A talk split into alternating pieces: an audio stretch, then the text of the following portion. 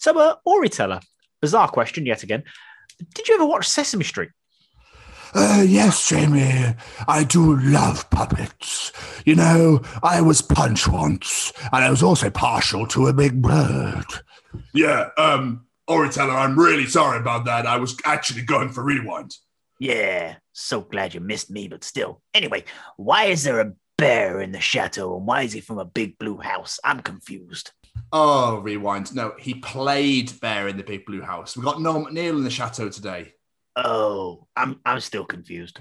Oh, but rewind, but rewind, but rewind, but rewind. He works with John Oliver, who's like a really big hero of mine. So I'm a bit like, oh my God, oh my God, it's going to be so good. I don't know who that is either. Oh, of course you don't. Right, well, find out what happens this week on You Suck Chronicles. Hello, everybody, and welcome to User Chronicles. Today, we shall be speaking to the man who is a puppeteer, a children's entertainer, a scriptwriter, and who works with Tom's absolute hero, John Oliver. These are the Chronicles of Noel MacNeal. I do love Bear in the Big Blue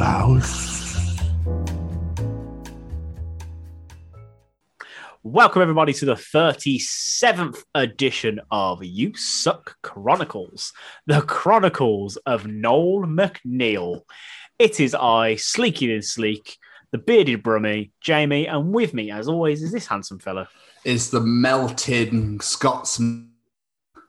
Eventually, at some point now, all you hear is a big fucking ginger puddle of absolute sheer mess on the floor from how much I am literally dying right now. Yeah, So- this heat is redonkulous. Dude, I haven't even got a hat on. For the fir- this is the first time in the history of recording, in the history of my life, where I've not got a hat on. Tom Jones told to leave your hat on. I was like, you can fuck off, Jonesy. What do you think this is? What the fuck do you think this is, eh? It's 32 fucking degrees outside. Are you are you for real, Jonesy? Come on. I know I live in Wales, but shit me. Do, do, Do you can fuck right off. You can leave your head on. Um, I'm not going to bother this time, Tom, to be honest with you, because I am melting. All right. It's a bit too fucking hot for that, mate. It is a little bit too. I'm not going to. I'm not going to go there. It needs washing. Put it that way. Oh, it needs washing. Okay, because I wore it to work today. I was a bit like, oh. the, the Mm. stripping part of that, Tom, I'm down for. It's fucking hot, but but the hat, I can go. yeah. Sorry, Mr. Jones. Uh, it's going to be the reverse, if that's okay with you. The clothes will stay on, but the hat will come off. That's it. That's all right with you, Mr. Jones. Uh, thank you, sir. Thank you, Sir Tom. Thank you. Thank you. Thank you. Yes, of course, Sir Tom. Yeah, I do Mr. Jones, apologize. Sir Tom. So, yeah. How are you anyway, man? How's things? After that very bizarre tangent there, I am very good. Yeah. I'm, I'm glad to actually be fucking recording because this week has been an absolute ball bag. Woo! Recording. Apologies everyone for another late recording because yeah, just it all went wrong this week with my ro- my rota for work and whatnot. So Well, no, that's that's your work's fault for being like, oh yeah, this is your shift, and then they're being like, why are you here? Like, pretty much yeah, Because I'm in for work. What do you mean? because that's what you told me to do. no, Yeah. you didn't. Bloody bastards. But hey ho, here we are. Yeah, back once again with the Renegade Master, but just about to sing that. behavior. So So we're becoming one. I was literally just about to start singing that. Then. yeah, so we tend to not come without the ill behavior because it's never really a good thing to have that around. You know, especially around the Chronicles sort of area. You know what this, I mean? This, so this is a good behavior zone. over over there, it's absolutely fine. The Renegade Master doesn't really like it over there though, so he doesn't tend to to join us when the ill behavior's around. So Our guest is going to listen back to this and go, "What did I join?" I'm so confused. you're joining us for the USAC Chronicles, baby. That's what Damn right. that's what you're joining us for. So And how are you, my melty co-host? warm, Jamie. Fucking warm. Do you know what? Right, I had to, I, I caved for the first time in years and bought a fan. Right, Oh, he's fine. it turns up tomorrow. Okay, but bastards everywhere have bought the cheapest fans from like every store. So I had to pay 50 quid. 50, of- quid. I had to pay 50 pounds. 50 of your Welsh and English pounds to buy an oscillating fucker. It's a towel it's huge. And I'm like, yes, Make me cold. I will put you at the end of the bed while I lie there with my bollocks hanging out. yeah, literally. I can imagine my dick being like, like just floating from being blown. That's how high I want it on. Like, turn it fucking up. I literally want to be going against it, trying to turn it off. Like, fuck, I will turn this off. That's how much I wanted to blow me, Jamie. I don't want to blow me sexually. I want it to blow me cold. And welcome to this week's Usuk Chronicles, where we have a children's entertainer on the show. Woo! sorry, no. I'm so fucking sorry. I, I'm not. I, I'm not. This is what you get when you come on our show. So, It- It's far too hot to care. It's Mate, to be fair to Noel, right? We did so well not to swear during that interview. we did actually. I was quite We did a great job. We did an unbelievable job. I think I said fuck once, and it was right at like right at the end. Like with that story he, he dropped, which I won't spoil, but he dropped a story. It was just like what? Yeah. So you know, but yeah, it's a it's a good one this week, boys and girls. Don't you fucking worry about that. It is a very good one. Noel's Anyway. in town. What have you been up to, my friend? Mm-mm-mm-mm-mm. Uh, uh, uh, Let's not break tradition, shall we? Make, they make me go first. Okay, fuck it. Let's go. I'll go first. Yeah, fuck it. Let's do that. Mix things I like it. No, I'll go- I'll go first. No, Get adventurous. Oh, I, I like it. Yeah, Bill, Steve, Dave. He's making me go. He's getting adventurous over here. He He's fucking, what's he doing? Fucking rebel. Um, he's losing his fucking marbles, Dave. anyway, where's Tony? I was still being chased by that lion. All right, sorry about that. Um, um, is he still fighting that fucking chicken again? Um, cheers, Callum. That's just like ingrained in my head. Yeah, pretty yeah. I'm like your dad, right? Yeah, yeah, yeah, yeah, yeah. I'll tell David that later. Um, hmm. So I'm doing a lot of re-entering, of course. I've had one day off this week, so I'm I'm pretty bollocks. I'm not gonna lie. Yeah, I only had Tuesday off this week, so it's been like I'm just tired. So I'm really looking forward to my two days off tomorrow and Tuesday. Like I cannot wait. I literally cannot wait. Um, so what have I done? I went to watch the European Championship final, the Euro 2021 final between England and Italy, and I recorded myself um, whenever every England penalty because the amount of England fans that are behind me, because I was right at the front, the TV was literally up above me. So I leant back a little bit, put my phone up so you can literally see everyone behind me, and then just me going like, oh. um, and I was a little bit gutted because obviously Pickford saved Jorginho's penalty right at the end. Because if, if he'd scored it, he would have won. Hmm. And when he saved it, literally the pub erupted, which is so weird being in Wales and full of England fans. But I guess uh, it's just a lot of them here. Um, you know, being Scottish in Wales, I can't really, you know, complain or have a go. But anyway, I'm not. But still, let's let's, let's move on. So I did that. I went to watch that with Elliot. Um, I've never seen someone shit themselves so much during a football game. Bless his little face. It was very funny. Um, uh, Rihanna Rain. What else have I done?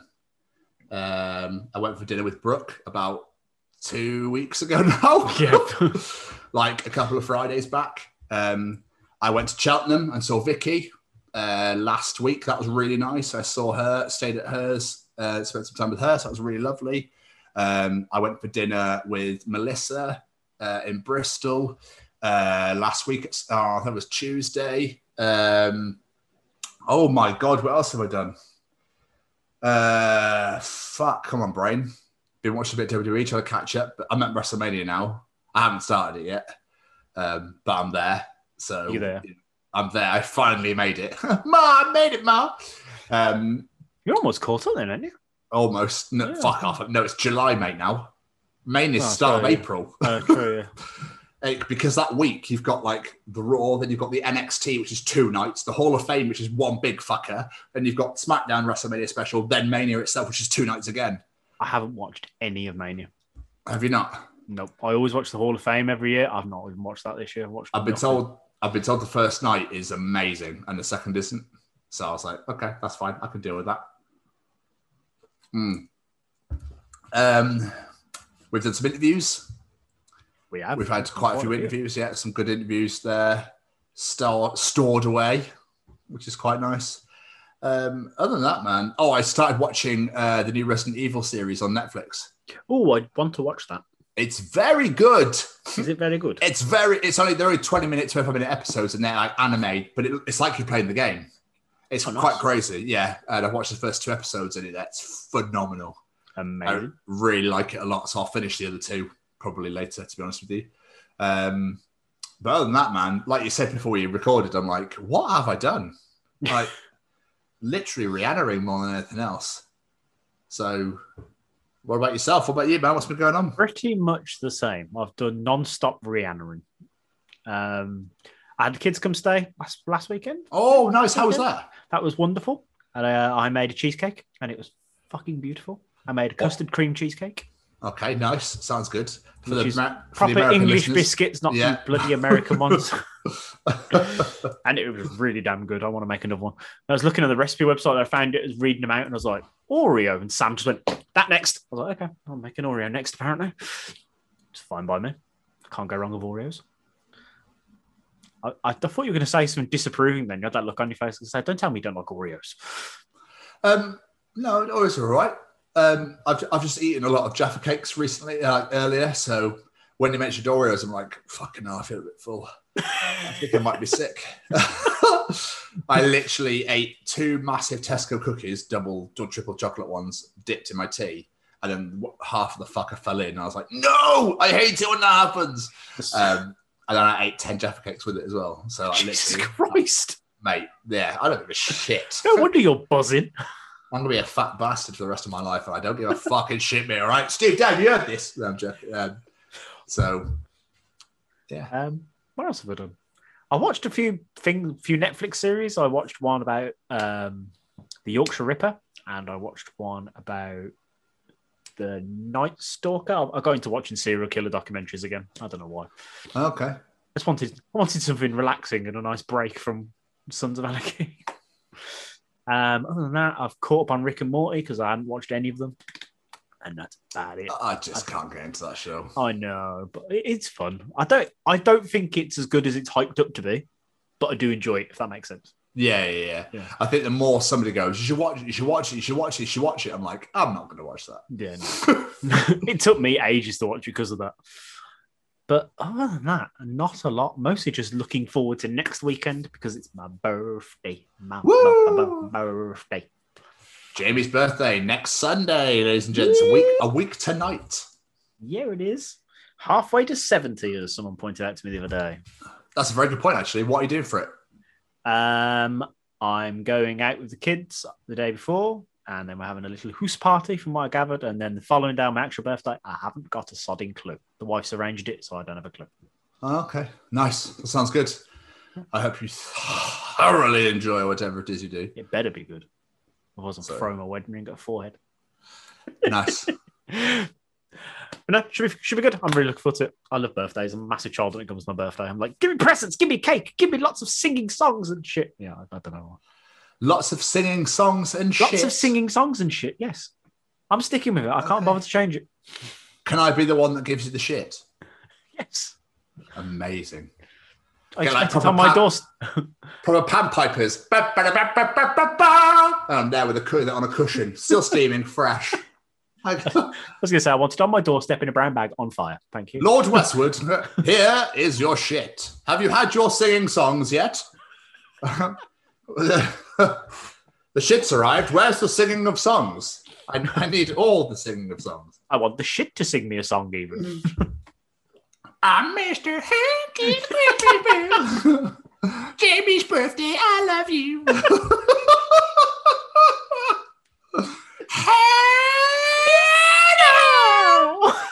That's a really good Miss Thank You impression. Thank you very much. And you always go over it. Good. I'm here to ruin your fun, bastard. and anyway, a word from our fucking sponsor. Oh, my brothers, have you seen this beautiful website? Yes, Rewind, I have. We want, we'd like to thank our friends, uh, the Web Orchard and Pete White, for this illustrious USAC website they have created us. Wait, wait, there's a website? Yes, there is previous. www.usucknetwork.com. It's incredible. So we want to say a massive thank you to the Web Orchard. So go find them, the Web Orchard, on all social medias, or just head to www.theweborchard.com for all your website needs. Oh, my brothers, it's beautiful. Let's get back to this week's episode. Thank you, Web Orchard. Cheers, Web Orchard. We really appreciate everything that you do for us, of course. You legend, Pete White. Fucking heroes. Anyway, I suppose we should be educated, Mate, learn some things. do you want to be educated today? Damn right I do. I've been missing these. Have you? Yes, I want to be treached some things. Well, let's see if Callum can provide the goods in Callum's Treachings. What is Callum Treaching us this week? Maybe urinals were invented when a tall guy walked past a sink and thought, why not?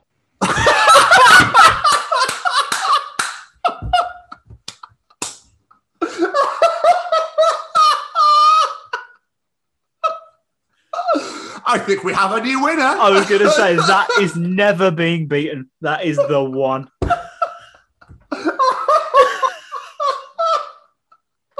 He has a really good point, though. What? Yeah, they must have gone. That's actually not a bad shout. Yeah, someone's like, "What the fuck?" Are you? Oh, hang on.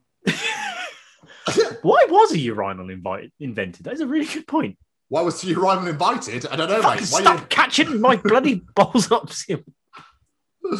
ball up, CEOs? Why was it invented? I don't know, but that's a, I just love the idea of someone being like, "That's fucking Genius. actually. What a great idea that is! You I'm abs- taking that on Dragons Yeah, then. if I said, yeah, make it a bit rounder and put it against the wall rather than like so it's upwards rather than it's actually facing. Genius. Callum, I'll make that- all the money. I really hope that the next treaching follows up because that was an absolute beauty. What else is Callum treaching us this week? If an apocalyptic event killed the dinosaurs, then according to them, we would live in a post apocalyptic future. Well, That's well, a really good point. here's a very good point. Wow, we live in a po- post-apocalyptic world. Does that mean when the zombies invade, it'd be a post-post-apocalyptic world? Yes, yes, it will. it. That's if we're still around by the time that happens. You know, man will probably wipe it. I mean, with the weather, the fucking weather's been recently, I know, I'm yeah. We'll be fucking wiped out soon anyway. That's absolutely insane. I, I'm pretty certain I will set on fire before the end of the week. Well, I mean, look at your daughter, and then look at you. How did your daughter become one of us, Jamie Westwood? I don't know. It's nothing to do with me. Uh, I think you. I think you like the fact. I think you know that you're ginger, right? I think you I'm know. not. Ah, whoa, whoa, whoa, whoa, whoa, whoa, whoa. Let me finish before you jump down my fucking throat. I think you know deep down in your heart that you're a ginger like me, right? But you like the fact that people comment on it, and you're like, "Oh, I like to just argue with them." that I'm not. I love it. Oh, really, just you know genuinely deep- not. But you know deep down, Jamie Westwood, that you are one of us. Our beards are not the same Ah, colour. One of us. no. One of us. Everybody, one of us. I do like the idea of listeners just walking down the road going, one of us. I really, I really hope people do it. I'll be so fucking proud of every single person. You'll all get a massive thumbs up. The best we can Duh. offer you. Double wave, double wave. I love double wave. I'll bring double wave back to every interview. I'm going to see if I get double wave in the next interview tomorrow night. That'd be so funny. Anyway, and finally, what else is Callum treaching us this week? Isn't it funny how in film and TV, because they can't always use brand names, when a character orders a beer on at a bar, the bar staff don't question it and just get them a beer without asking them any sort of questions about what type of beer they want. They just get them a beer, beer brand beer. I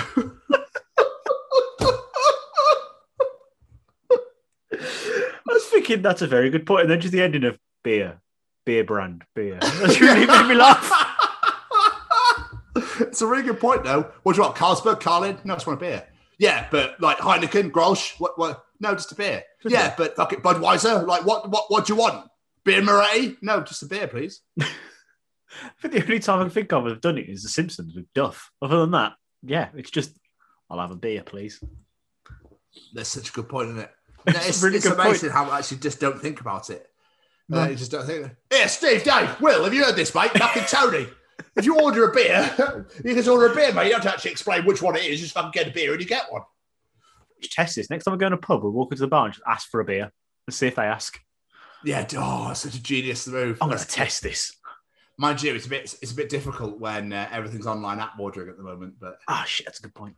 Oh, just reminds me, Callum. Thank you so much for this. They were they were glorious. That was good, especially that so- fucking first one. That killed me.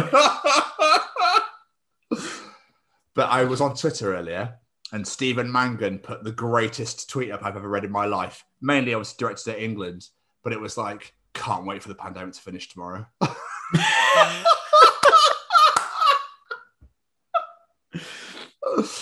I thought that was all types of genius. I just, oh, don't get me started on this shit. But like, fucking hell. The, the day before Freedom Day, and the Prime Minister's gone into bloody isolation. What? So clearly it's safe, you t- twat. well, there you go. That's what I just suppose. I, I, I don't know. I No, can't. Uh, I can't. I just, I just. I, I've got to that point now where I'm just like, ev- yeah, everyone knows what they're like now.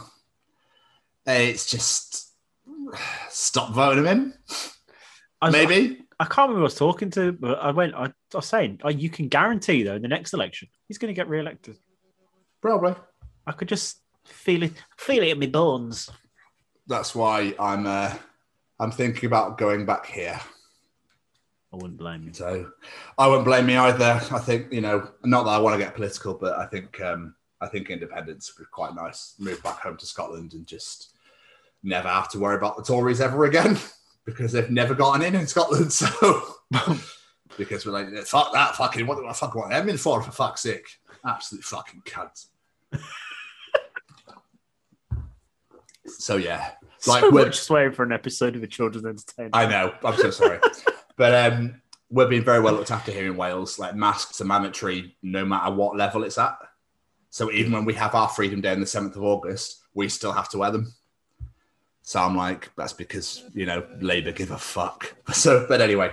So, Anyway, welcome to the 37th edition of Tom's Journal. So, I'm quite excited this week because I've got some stuff in here. I w- when we were meant to record last week, I was like, "Fuck, the journal's not very full." Now it is. oh, he's had an eventful few days. so, I was at work. How would you say? Okay, so I'm going to spell it for you. Tell me how you'd say it. How do you say the name? Double A R O N. Double A R O N. Aaron. Okay, thank you. Shout your name at work. Aaron. His response to me was, it was spelt double A R N. His response to me was, it, it's actually Aaron. Like, yeah, that's actually incorrect how you said it. It's actually Aaron. Aaron. It's like, right, but it's spelt the way Aaron is pronounced. So, I mean, if you were going to be like, oh, I'm really sorry, but he wasn't like, apology. He was just like, it's actually Aaron. Like, he was a proper dickhead about it. And I was like, okay, but it's never mind. So, if it had an I in it, I would have understood, well, yeah. but it doesn't. So, you know, absolute penis. I was sat there going, right, but I'm, I'm always going to get it wrong. Everyone's always going to get it wrong, aren't they? Actually, I answered that cor- incorrectly. It's actually Aaron. Yeah. hey, hey, Ron. Um, anyway, Timothy. Anyway, this was from this is Elliot's in, this is Elliot's induction into the Tom's into Tom's journal. Elliot says, "Do you reckon being able to drive makes you any good at car games?" that's a good point. Because I was at his house uh, when we were about to go when we went to watch. Um, oh fucking hell! We went to watch Italy Spain in the pub. Me, Elliot, and Des, his housemate. So that's one of the things I did do. I went to the pub to watch that game, and then when I, I watched uh, England Denmark at Elliot's house, so I did that also in my previous two weeks. Anyway, carry on. we were just at the we were at his house, and he was, we were playing. Um, there's a brand new game on the PS5 um, car game he was playing, and he was just like, um, "Do you reckon like being able to drive makes you good at car games?" I was like, "I don't know because I I don't know. Does it? Because I don't don't drive, so I, I, gonna I say, don't, I, don't drive and I'm terrible at racing games. So I'm not the greatest. I don't know. I don't play a lot of racing games that, other than, unless they're Mario Kart or like something fun. I'm not really bothered. Yeah. Oh, I just unlocked a Bugatti LT469. Did you? That's Harrison. Yeah. Oh, it's yellow. Uh, okay. Yeah, that's Harrison right there. Is it? Harrison loves like Forza, Need for Speed, all them lot. He's he's got the steering wheel, the fucking gear stick, everything for his PlayStation. Really? Yeah, he loves hell. racing games, and he's he's pretty damn good at them. And he can't drive, so maybe I don't know. Maybe I'd be a bit worried when he starts to learn. Maybe it's like, don't fucking start being one of them boy racer types, Harrison Westwood. Yeah. All right. If you're listening to this right now, Yeah. don't you dare. Disapproving dad noise. Yeah. Um, quite a funny moment in Cardiff City Centre. I was just going to buy some lunch, and a dog, all by itself, just completely shot right past me, and I was like, oh, okay. Bye, dog. So dog starts to rush up past me. No lead, nothing. Absolutely gone. Right? Just bombed it down Queen Street. Went to Tesco, bought my lunch, came out. As I came out, five or six people just ran straight past me. And I was like, the fuck? But I've been in there a good five minutes, five, ten minutes. So I was like, oh, yeah, you ain't catching that. because that he's long gone. Someone's just realised their dog's gone. Yeah, it was so funny. I was just like, oh, it's a dog. Oh, okay. La la la, Tesco, buy some stuff. Beep, beep. Oh, have a good day. Yeah, cheers. Thanks, that's fine. Walk out. And there's loads of people were passing like, oh, fucking hell. I guess you're chasing the dog. That was quite a while ago. that was yes. That was yesterday, guys. What the fuck have you been? Served a guy at work. Uh, did a collection for him. And he was like, oh, I'm really sorry. I'm going to take my mask off. So I stopped steaming up. Literally Indian Einstein.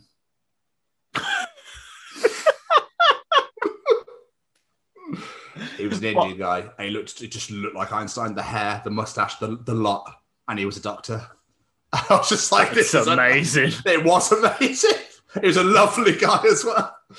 But he just went, "Oh, I'm just going to take my mask off," and took off. I was like, "Fuck, it's Einstein! Holy shit!" Please tell me you said that. Of course, I didn't say that. Damn it. I don't want to be branded a racist. It's not racist. The dude looks like Albert Einstein. He looks like Albert Einstein. That's not racist. I was just like, this is incredible. lovely, lovely guy.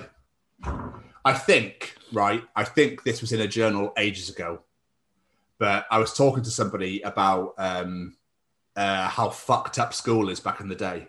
Hmm. Like how you couldn't, the things you could, you can't get away with stuff now that you could back then. Do you remember if you ever forgot your PE kit at school and you had to do it in vest and pants? Right. Yeah. I was at primary school, and I think I was in year three or four, and I forgot this is in Germany, and I forgot my vest and pants. I forgot my PE kit. Sorry. So I had to do my PE kit. My PE kit was devastated. and he was like, "You need to walk around that hole in your vest and pants." Like, I really don't want to. He's like, "No, you're going to because you forgot your PE kit." I was like, "Okay." Obviously, being like seven or eight, what I can't sit there and go, "What lessons is this going to teach me, you twat?" But um, yeah, it was like you need to walk around that hall. So everybody was in there doing PE, and I had to walk around everybody in my vest and pants. Like I was mortified. It destroyed me. I don't think it ever happened to me, but I remember being thing. Primary school only, though. I don't think it was ever a thing in like seniors. You could do it in seniors, mate, because No. obviously puberty and stuff. So yeah, Oh, yeah. but like, how nonce is that in a way? Like teachers that you need to walk around in your vest and pants. Like I, I really don't want to do it because It's pretty messed up. it's isn't it? pretty weird. Yeah, I remember kicking off. I find it funny that. Do you remember the, the little pumps you had to wear for PE when you're in junior school? It was black pumps. Plimsolls. Yeah. Kids today still use those for PE, and it blew my mind. I don't know why. Okay, so still have them. Like, still uh, why is that still a thing? Those really uncomfortable looking, horrible PE shoes. I wear them for work. Really? They're three quid in Primark. I was like, yeah, right. Mate, my feet are so big, and the way I walk, I destroy shoes really quick. So I was like, rather than buying a nice, decent pair of work ones, I was buying these three quid plimsolls, destroy them every time. It's three fucking quid rather than 20 to 30 or quid or whatever on decent shoes. So, I see the logic in that. um, another another one from someone I work with called Sophia. She asked me this question. So she's getting inducted into the Tom's Journal as well this week. Do you ever drink your drink through a penguin bar? Who are penguin bar? You know the penguin bars? Yeah. If you bite one end and bite the other end and put it to your drink and suck, it comes straight through. I've never done that. Have you not? Well, there you go. You can do I know it. what I'm doing the next time I get a penguin bar. I didn't know that was a thing. Put it in your tea or coffee, straight through. Beautiful. Oh, that sounds quite sexy. Yeah, it is a little bit. And then you can read the joke at the same time. So you can have a bit of a laugh at the same time as enjoying Oh. the penguin. Yeah, there you go. Everybody Read the, wins. read the joke while you do it. Choke on your hot tea from laughter. Oh, Yeah. Perfect. Die. That's spot on. I love that penguin bars still have the joke on the back. I know, yeah. I'll be disappointed if they ever got rid of that. Yeah, they've been doing it. They've been churning out the same jokes for years and years and years. I was going to say, I don't think they've written any new jokes in about 20 years. But oh, another thing. I got vaccinated yesterday. hey! Woo! Double. Welcome to I'm, the double dose crew. I'm finally done. I have the power. Um, yeah, I'm finally double vaccinated. I'm so fucking happy about it. I did well. wonder why all those bits of metal were stuck to your arm. Now I know. Yeah, tell me, right? She stabbed me quite high up though.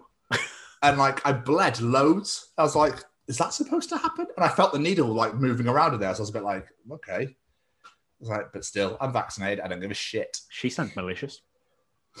she was really lovely, actually. She told me she was a half Maltese. Hmm.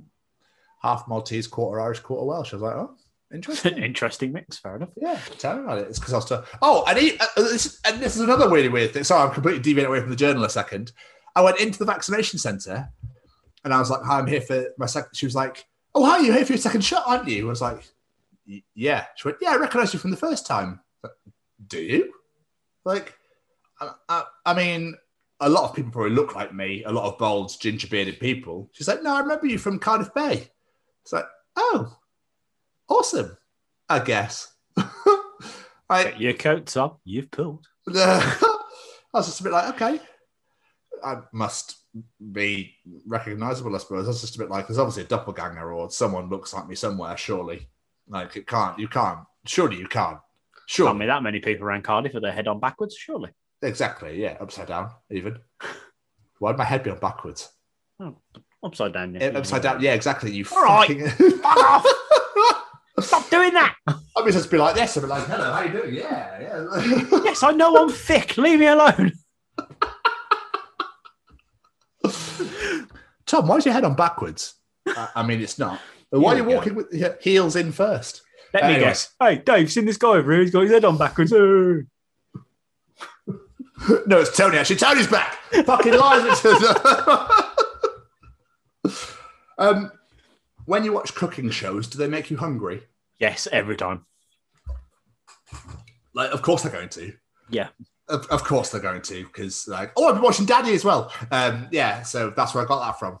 Because there was a guy um, on the most recent episode, like how they misses like uh, reporting from the from the sidewalk and stuff, but the questions were ridiculous. What's the messiest food you've ever eaten? Like, and this guy got really into it. It was like pasta, it gets so sloppy, goes everywhere, or even soup. And his wife's just like, "That's my Steve. That is. That's my bloody Steve. That. Look at him talking about pasta getting food everywhere. Eh, my bloody Steve. Isn't he a- do his washing, getting all the soup stains out of his top. Oh, my Steve. Isn't he a fucking darling? Look at him. Beautiful, beautiful man in our 70s. Anyway, this was from Twitter, and it was a conversation that was had that just really made me fucking laugh a lot. So, Okay. this was a conversation between two people that got put on Twitter and, and went and like trended because it was so fucking funny. Okay. Is Pink Panther a lion? Sorry, say that again, but slower. I don't I don't get it. He's the Pink Panther. Okay, but is he a lion? Mac, angel of my light of my life. He's a panther. Is that a kind of lion? no, it's a fucking panther. Well, I've just googled it. They're not pink. And lions are.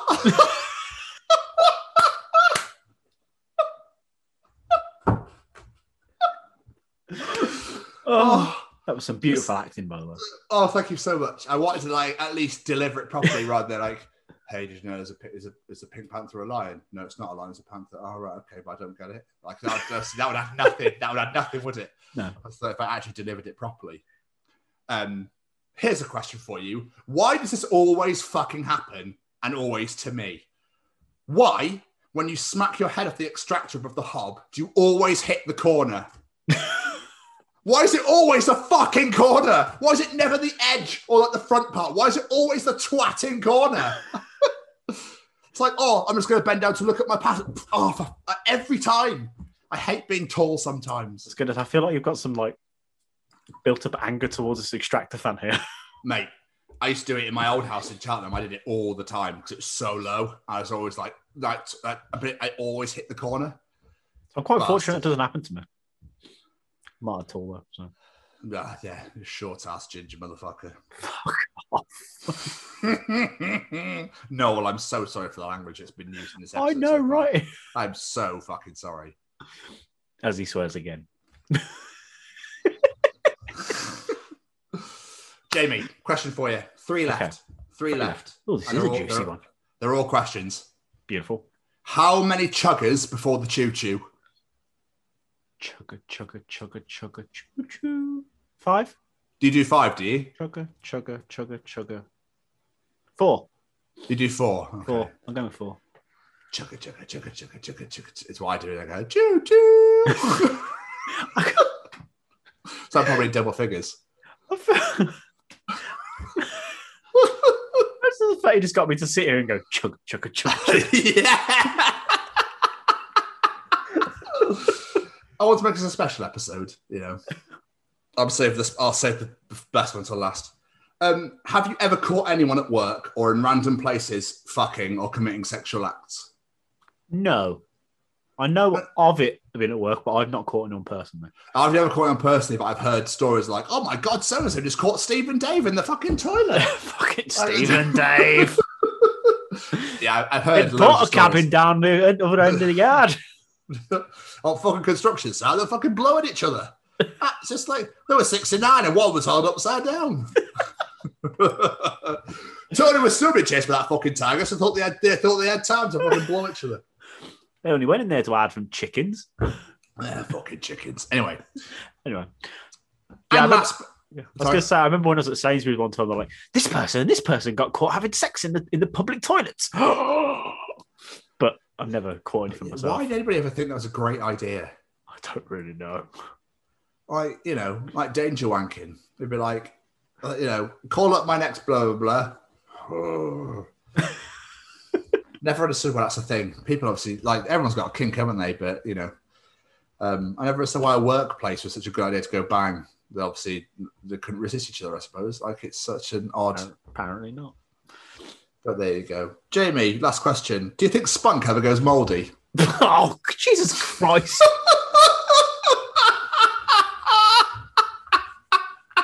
I'm so sorry, Noel. I'm so sorry. I mean, you've already done the interview. It's too late to back out now, but Jesus, come on. Because it goes like glue in the shower, doesn't it? What, what the... I just wanted to know. I'm absolutely speechless. I don't know what to say. And that was the 37th edition of Tom's Journal. Of all the questions you could have asked, that would, would have been by far the furthest from what I could have guessed it was going to be. I can't even speak. I'm that dumbfounded. oh, well, you know, I had to bring bits and pieces. What's worse is I kind of want to Google it to find out. No, you fucking don't.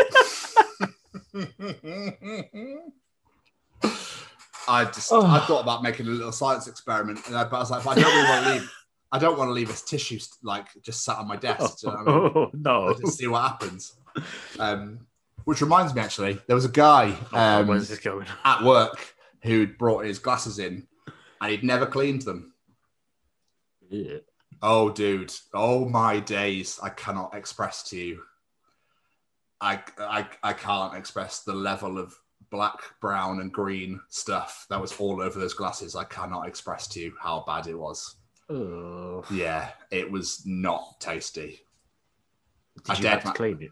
I dared my colleague. No, no. One of my colleagues got it. I dared him to lick it, and he wouldn't. But still. I don't blame him.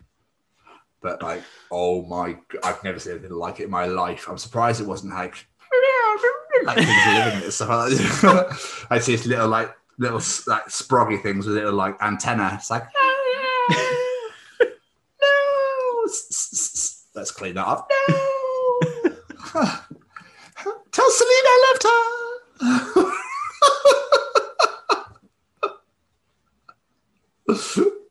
Selena of all names.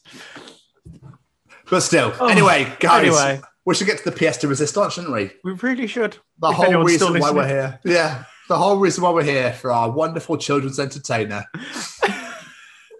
Go the hell.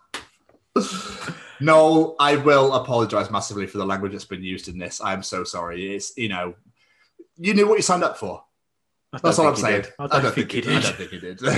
but in all seriousness, it was um, what an interview. I like. I was so excited when you put him in, and you were like, Google him, and I did, and I saw what he was on, and I literally had kittens. Noel works with one of my all-time biggest heroes, who I like to call Daddy. Mm. Yeah. Mr. John Oliver, and it was just like, oh my god, I can't believe I get to speak to somebody from last week tonight. But of course, Noel is also known for being Bear in the Big Blue House. So the people that I've spoken to, I'm like, I've interviewed Bear in the Big Blue House, been like, oh my god, my childhood, oh my days. So we're really excited to release this. Noel was, an, you were an absolute legend. You were so lovely to talk to, and is your wife an author? Apparently, I've heard she is. So I believe her book's out now. So, you know, because we're taking so long to release this episode. So, so please go and check out Noel's wife's book. It's But in the interview. So this forget- is amazing. Like, it's as we say that Noel has worked for Sesame Street. You know that that little little little production you might have heard of for over thirty years. That is insane. And it's the stories he's telling. Yeah, I, I love this so much. I'm The so glad to get this one out. Yeah, the man is a hero, a true legend. We absolutely love sitting down talking to you. And here we go. Jamie, any last words? Nope, take it away. No, thank you so much. Ladies and gentlemen, here we go.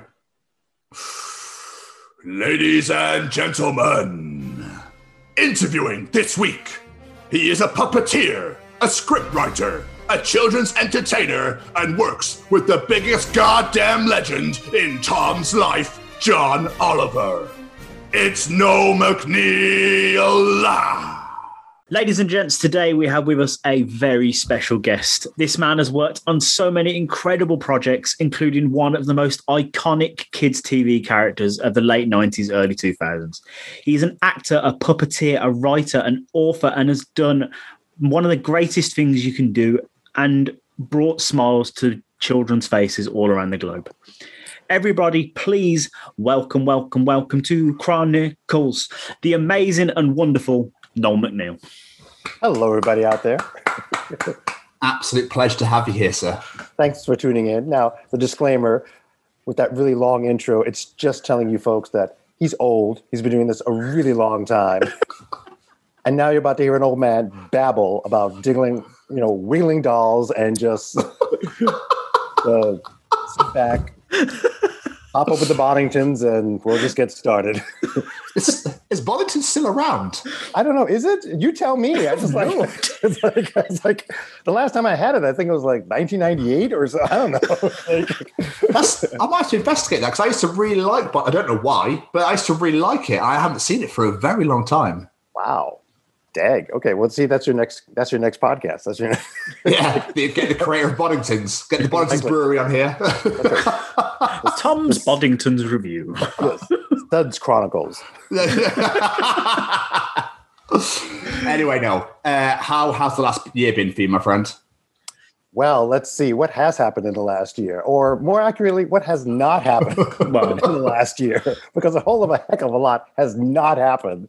Um, there was like so many plans that were going to happen. I've been doing a lot here in um, the states, and I was hoping to maybe even get over to the UK. I've been doing more uh, Comic Con appearances, and so I had a couple planned. Like that was gone. Um, we were about to do the uh, Sesame Street movie here last year, and that w- that went away. No.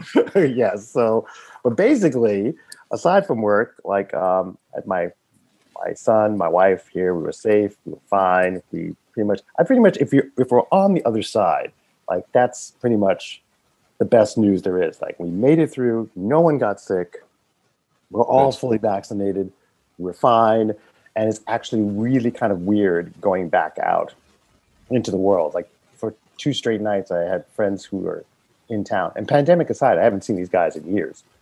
And we went out, and it was just kind of like it was amazing and also kind of weird, just like Hmm. seeing people outside and being in a restaurant and actually holding menus and people around. And the servers were still wearing masks and all, but it was just like they didn't take our temperature coming in. They, they just like seated us and we sat down. It's like, okay, well, I never thought we'd be this far on the other side this soon.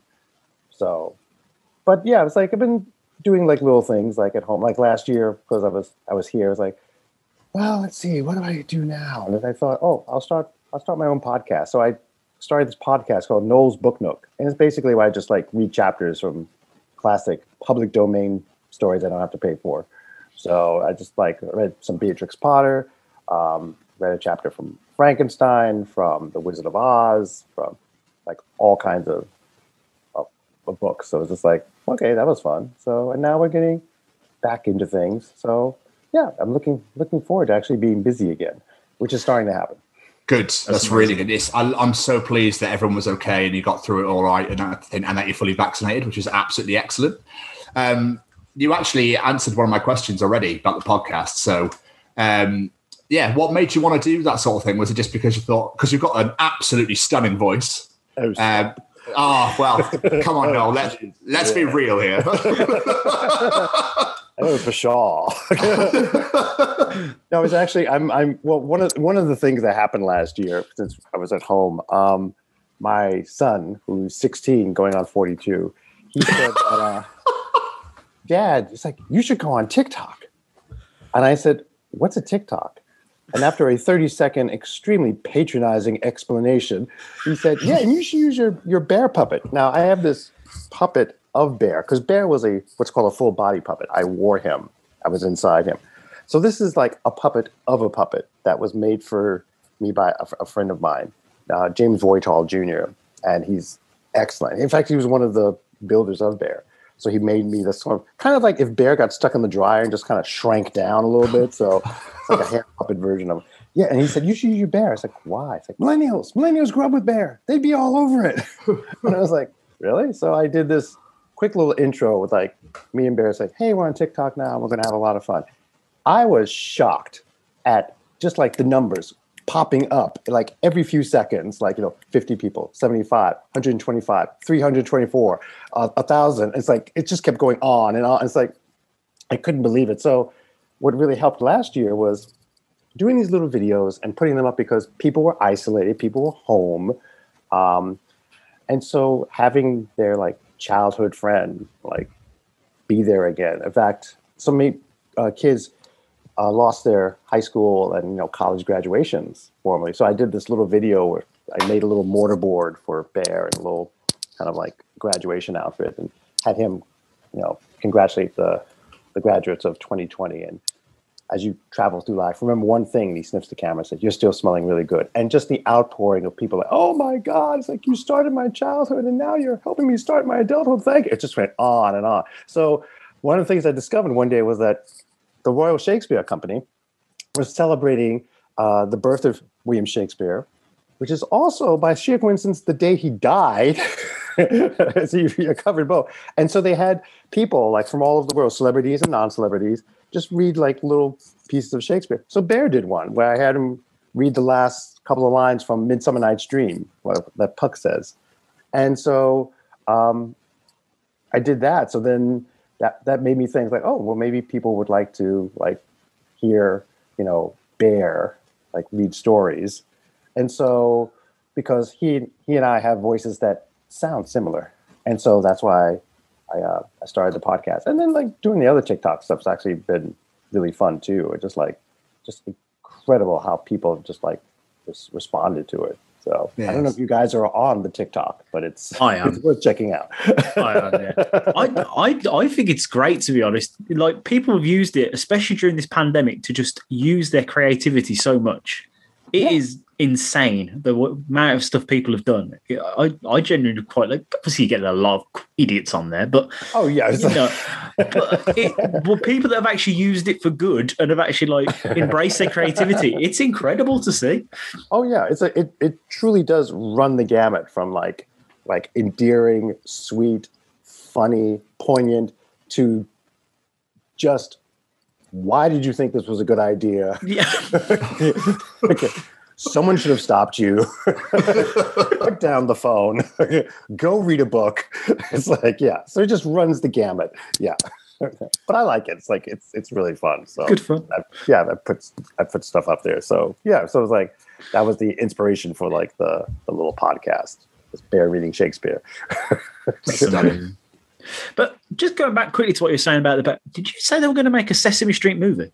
yes, yes, they're going to make another Sesame Street movie. Yes, That's amazing. and uh, yeah, they're going to do it. I'm just going to do it conveniently here in New York because I live in New York. It would have been right here in my backyard, and it got postponed. So I believe we're going to be doing it maybe next year. I'm not sure yet.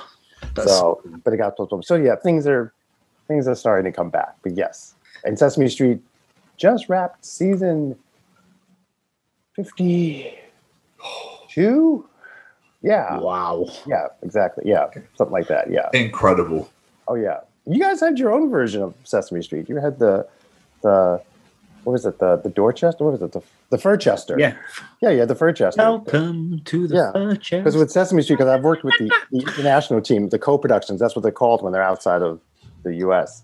And so each co-production caters to that particular country and that particular culture. So some of the countries like like India and Mexico and um, Germany, they have like a street set and they have characters designed for for, for their street set.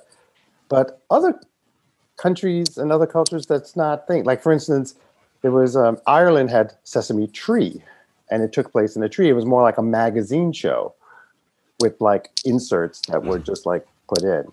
And then for you guys in the UK, the Furchester was designed because you guys like farce and comedy and kind of like a music hall kind of sense. And so it's kind of like, you know, like the Muppet Show meets Fawlty Towers, and that was the, the Furchester. So I think I did actually describe it once as a kid's version of Fawlty Towers. Yeah, yeah, it, it yeah, really exactly. is. I had no idea that was made for the UK. I just assumed it was a. No, it was that was specifically for for you guys because it's just like just having a regular Sesame Street. They want they really do try to make it unique for each specific uh, culture, and then That's of course for each culture they have their own specific uh, curriculums. Like um, the Sesame uh, for Japan was, and it it is always the basic, like you know the numbers, the alphabet, that kind of thing. But then for Japan, it was about empathy and recognizing your feelings and the feelings of others. Um, for India, it was about hygiene and clean water and where to find clean water and how to make clean water. And for uh, Palestine, it was about uh, identity, like who you are as a person in your family, in your community, in your country. And so, and I've had the opportunity to visit like some of these countries, and it's just been amazing just meeting these people and going to experiencing something like so unique and working with the writers especially because here in the us you know like jim henson and sesame and the muppet show you know we have the, the- there's this uh, yiddish word called shtick. And it's just like you know it's a form of humor. And so you know i grew up with shtick but not every country did. So sometimes you have to tell them like it has to be funny first and then you can always stick in a lesson there. But for some of them it's just like it was really like kind of like you really have to alter your mindset because it's for kids and it's supposed to be funny because it's puppets. And puppets can do things people can't do so so it takes some people get it some people don't but in the end it somehow all works out so. I It love must- that. it must be so difficult sometimes to write for children like shows especially this day and age now where the culture has changed so much now. It's almost like you're like oh well that was patronizing. Oh but you said, you know and i don't i don't know I try trying to explain myself but um i think back in the back in the 90s you could pretty much just be like write anything teach anything but now it's like you have to be so careful with what you say what you do you know without patronizing people You've got to aim it at that direct age group rather than broader Well, it's like yeah. I mean, with, with, with Sesame Street, it was always like, um, you know, it's like it's for kids. So no matter what you're trying to teach, you're entertaining children first. yeah And that Sesame Street's a, ha- a safe haven. It's you know, it's like you can go, you can watch, it's fine. It was interesting when um, I was in um, um, Palestine and they were re-gearing up their Sesame Street, and they brought in new writers, and there was this uh, one young guy, and through the translator, we were talking back and forth. And so I explained to them like the rules of like, you know, writing for Sesame and just like, you know, first, it's funny. Second rule, it's funny. Third rule, it's funny. And I showed them I showed them examples of all that. And so I gave them an assignment like, okay, now tomorrow, come in and pitch an idea. And who knows, we might even use it on, you know, your your your Sesame. And so this one young guy came in the next day and pitched this idea for for their um, Palestinian Sesame Street. So one side, it's a split screen. One side, there's this there's the Sesame Street Palestinian puppet who answers the phone, and on the other side is the puppet, their friend, who is in the Gaza Strip. And the Sesame puppet called his friend in the Gaza Strip because he was concerned and worried about him. And it's hard for the Gaza Strip Muppet to hear the Sesame Muppet because of all the bombing and the gunfire in the background. Oh, wait. So then the Sesame puppet wants to help their friend feel better. So writes, writes a little note and like sends, ties it to a, uh, a dove and like lets it fly out of frame. A second later, you hear gunshot. And on the Gaza side, you're supposed to see feathers floating down onto the head of the Palestinian Muppet. What the hell? And through the interpreter, I said, a world of no. I said, I understand what you're doing. I appreciate what you're doing, but this is not the way to do it. And so I said, but it's still an interesting idea. So I posed it to everybody else like, okay, how could we make this idea work for, Ses- for Sesame Street? And so after working it through, it worked it out. And they eventually actually did use it for, for the show where the two Muppets see their human friend who's very sad. And the human friend says, I haven't heard from my friend who's in the Gaza Strip and I'm worried. So the two Muppets decide, okay, we're going to help him feel better. And so they try and think of comical things to do. Like they dress up as clowns, they try to do balloon animals, which keep flying out of their fingers. Um, and it's basically physical stuff that puppets can do because having a puppet just stand and talk is like just boring. So it was like funny puppet shtick. And so the friend smiles and says, Thank you. I really appreciate what you're trying to do. And in fact, you gave me an idea. So they take one of the balloons that they were trying to make an animal of and they blow it up. They draw a picture of all three of them. They tie it to the balloon and then they fly. And you see it fly over the wall of their sesame towards the area where the direction the Gaza Strip would be. And the, the friend feels better. And through the interpreter, the uh, young writer says, But you watered it down. And through the interpreter, I said, You're damn right, I watered it down. It's Sesame Street. Needless to say, he did not last. I was going to say, yeah. yeah, it wasn't for his show. Wow. Yeah. Just, just yeah. And it's like, and other things like um, when they were revamping, redoing their the Sesame Street in India, um, they have a, a street segment, then they have a segment with Elmo, and a, ses- and a, a last segment with Grover, and it's all puppeteers, Indian puppeteers. So they're they're speaking Hindi. They- They're actually you don't have to dub it. They're actually creating their own content and and they're dubbing it.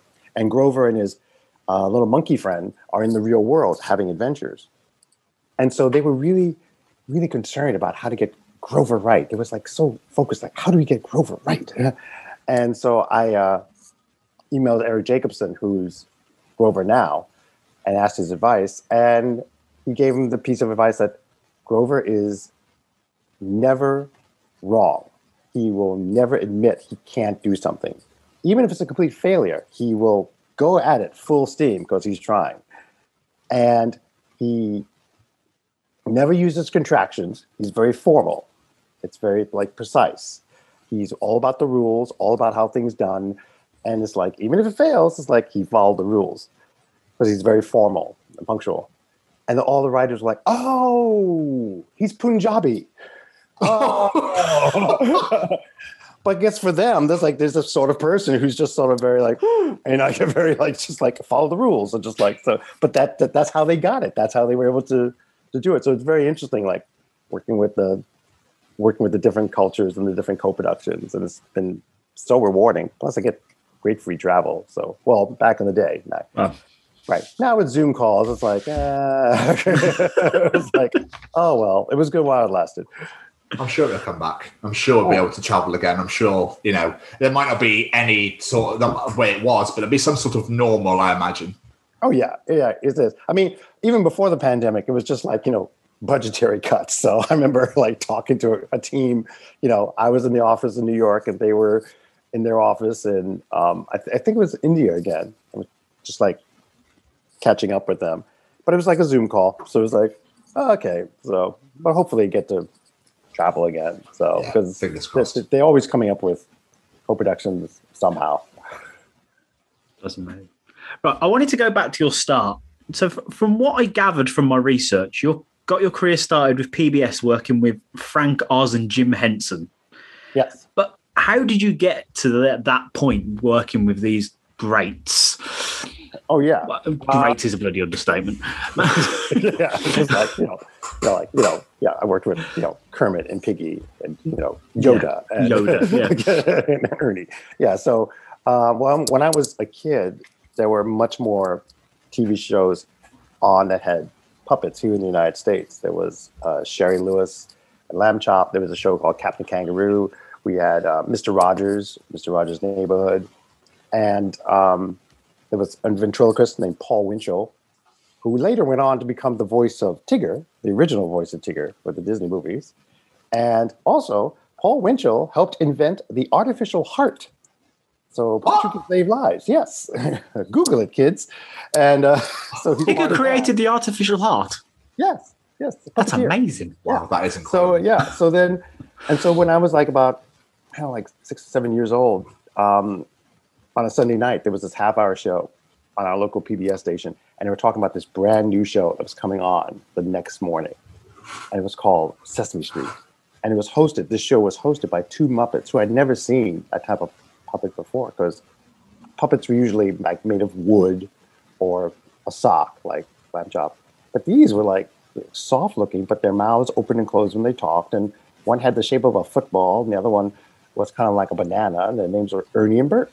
And they showed scenes from Sesame Street. And when I saw Big Bird, I was like floored because this was a puppet that actually walk around Mm. and talk. So then during the height of the Muppet Show, uh, that's when I was in high school, and I started thinking what I wanted to do for a living. And I thought, well, this guy Jim Henson's making a living from this, and all these people around him are making a living. Maybe I could be a puppeteer. So I did research the old-fashioned way. I went to the library. it's it's like a bookstore, but it's free. I went through all the research, and at that time there were two schools that I found. One was in the University of Connecticut in Storrs, Connecticut, which to this day you can take a four-year puppetry program and get your master's degree in puppetry if you want to. And the other one I looked into was here in New York in Brooklyn, and it's called Pratt Institute. And I realized the word Pratt means something different over there, but this happened to be named after a guy whose last name was Pratt. So, and within Pratt, they had a theater department, and within the theater department, they had a puppetry course. And so I had all the information laid out. Now I was going to present this to my mom. Now my mom was a single mom. My uh, dad, her husband, walked out on us when I was 18 months old and ran away with a woman he was dating, and uh, never told her about us. And uh, so she was taking care of me. She was taking care of her mom and her uncle. We all lived in the, the same apartment. And she was holding out two jobs to send me to private school because I grew up in Central Harlem. So at that time, the choices of uh, high school was the school where the kid got shot or the school where the kid got stabbed. So she sent me downtown to a school called Rhodes Prep School.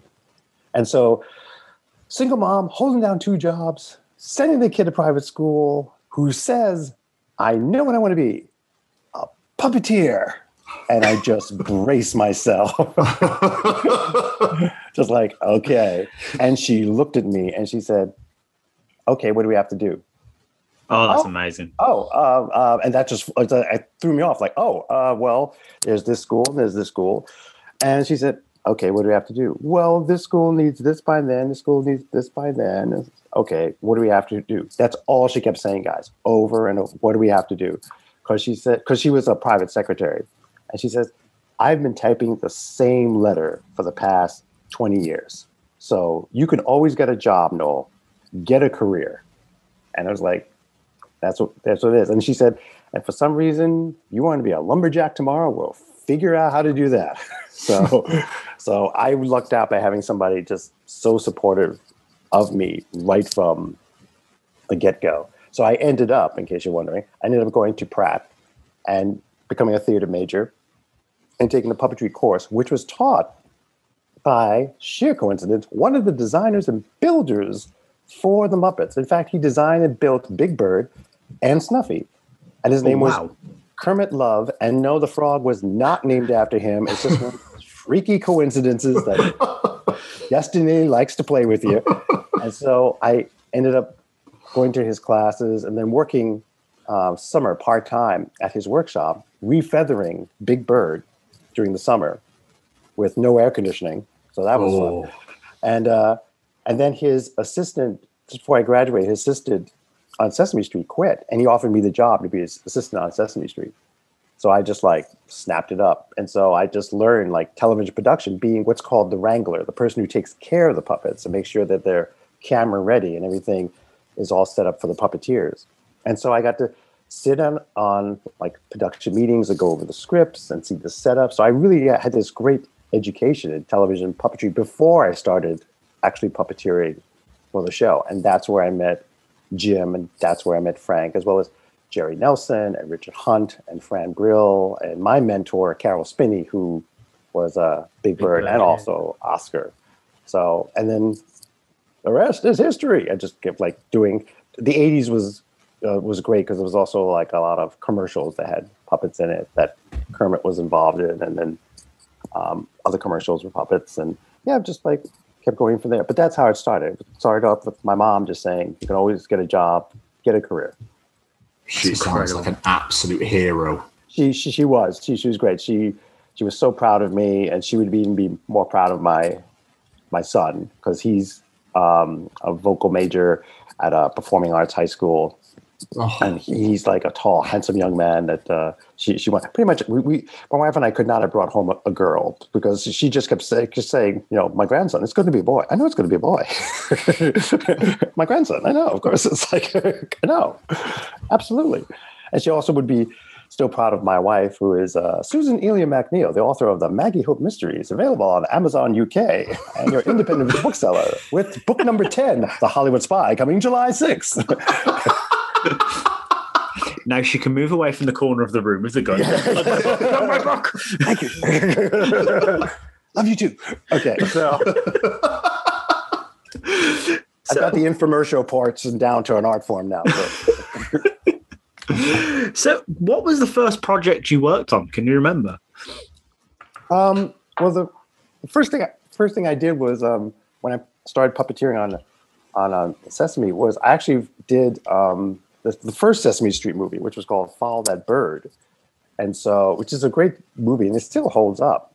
And I'm the character that kind of starts sets the story off. It's uh, Madam Chairbird of the Feathered Friends Society, this do-gooder society that believes that birds need to be with their own kind, proper bird family. So, so I get like the, the character that starts it off, and then I was also um, wrangling and like doubling for Caroll. But my first character that I actually cr- like created or starred for was a show here in the states. It was on Nickelodeon. It was called Eureka's Castle, and I don't know if you have Paramount Plus over there now, but We don't know. you don't ah shoot because um, now they're actually rerunning those episodes of Eureka's Castle, which we did back in like 1989 and, and 90, and it took place in this um, castle that was actually a music box for a giant, and my character was Magellan, who was like a a three year old dragon, but he was like the size of Big Bird because he's a dragon, and so that was like my first like starring role that I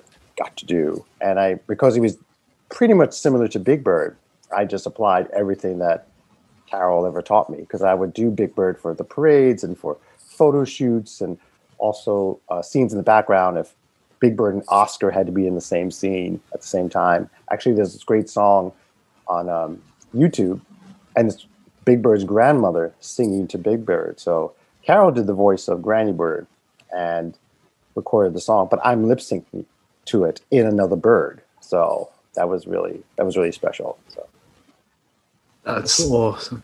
it's incredible just being able to be, like be in characters. I don't know. I love it. I just think it's fantastic. Sorry, I'm getting blown away by these stories. It's like, yeah, tell me more, Noel. Tell me more. sorry. tell me tell me more. It's like, yeah, it's just like it's like all these like I'm I'm really proud of like how my career like has taken me in all these directions. In fact, last last time I was in the UK was in uh, 2018 when the I got to be with the Muppets. I mean, we did the Muppets take the O2, which was Oh, I wanted to go to that so bad. a fun a fun adventure, which was just amazing It's just like and because we did the Hollywood Bowl, which was really nice and it sold out. But the Hollywood Bowl is not the same size as the O2, and so we walked in as it was still like setting up the set that day, and we are just looking around like it's like it's like this is really big. Like, are we going to fill this place up? And we were shocked that we did. In fact, the Saturday we did a Friday night show, Saturday matinee, and a Saturday night uh, show, and we were shocked that the Saturday matinee show just completely sold out to the point where they had to like open up the seating at the very top because it just sold out. It was unbelievable. And there's this this part at the end, which you can see on YouTube, where um, the Muppets and the guest stars are singing um, Rainbow Connection together, and then everybody just like takes their phones and like puts on like you know like a light and just or like a, a candle and just hold it up. So you just look out from where we were on the stage and you just see these like this sea of like stars just twinkling Oh. through all these hundreds and hundreds of people. It was so emotional. Then what was great after that after we did the show we all like split off to like all points of europe. So, so it was like great. Like we worked for a little while then we just went off and played. So my wife uh, uh, and my son and I, we went we went up to Scotland to Arisaig, to Arisaig House, because thanks to the magic of Facebook and Ancestry.com, I found out that MacNeal is not a slave name; it's an actual legit Scottish name, because James McNeil emigrated from Scotland in the 19th century, ended up somehow in Virginia, met a woman named Parthenia, married her.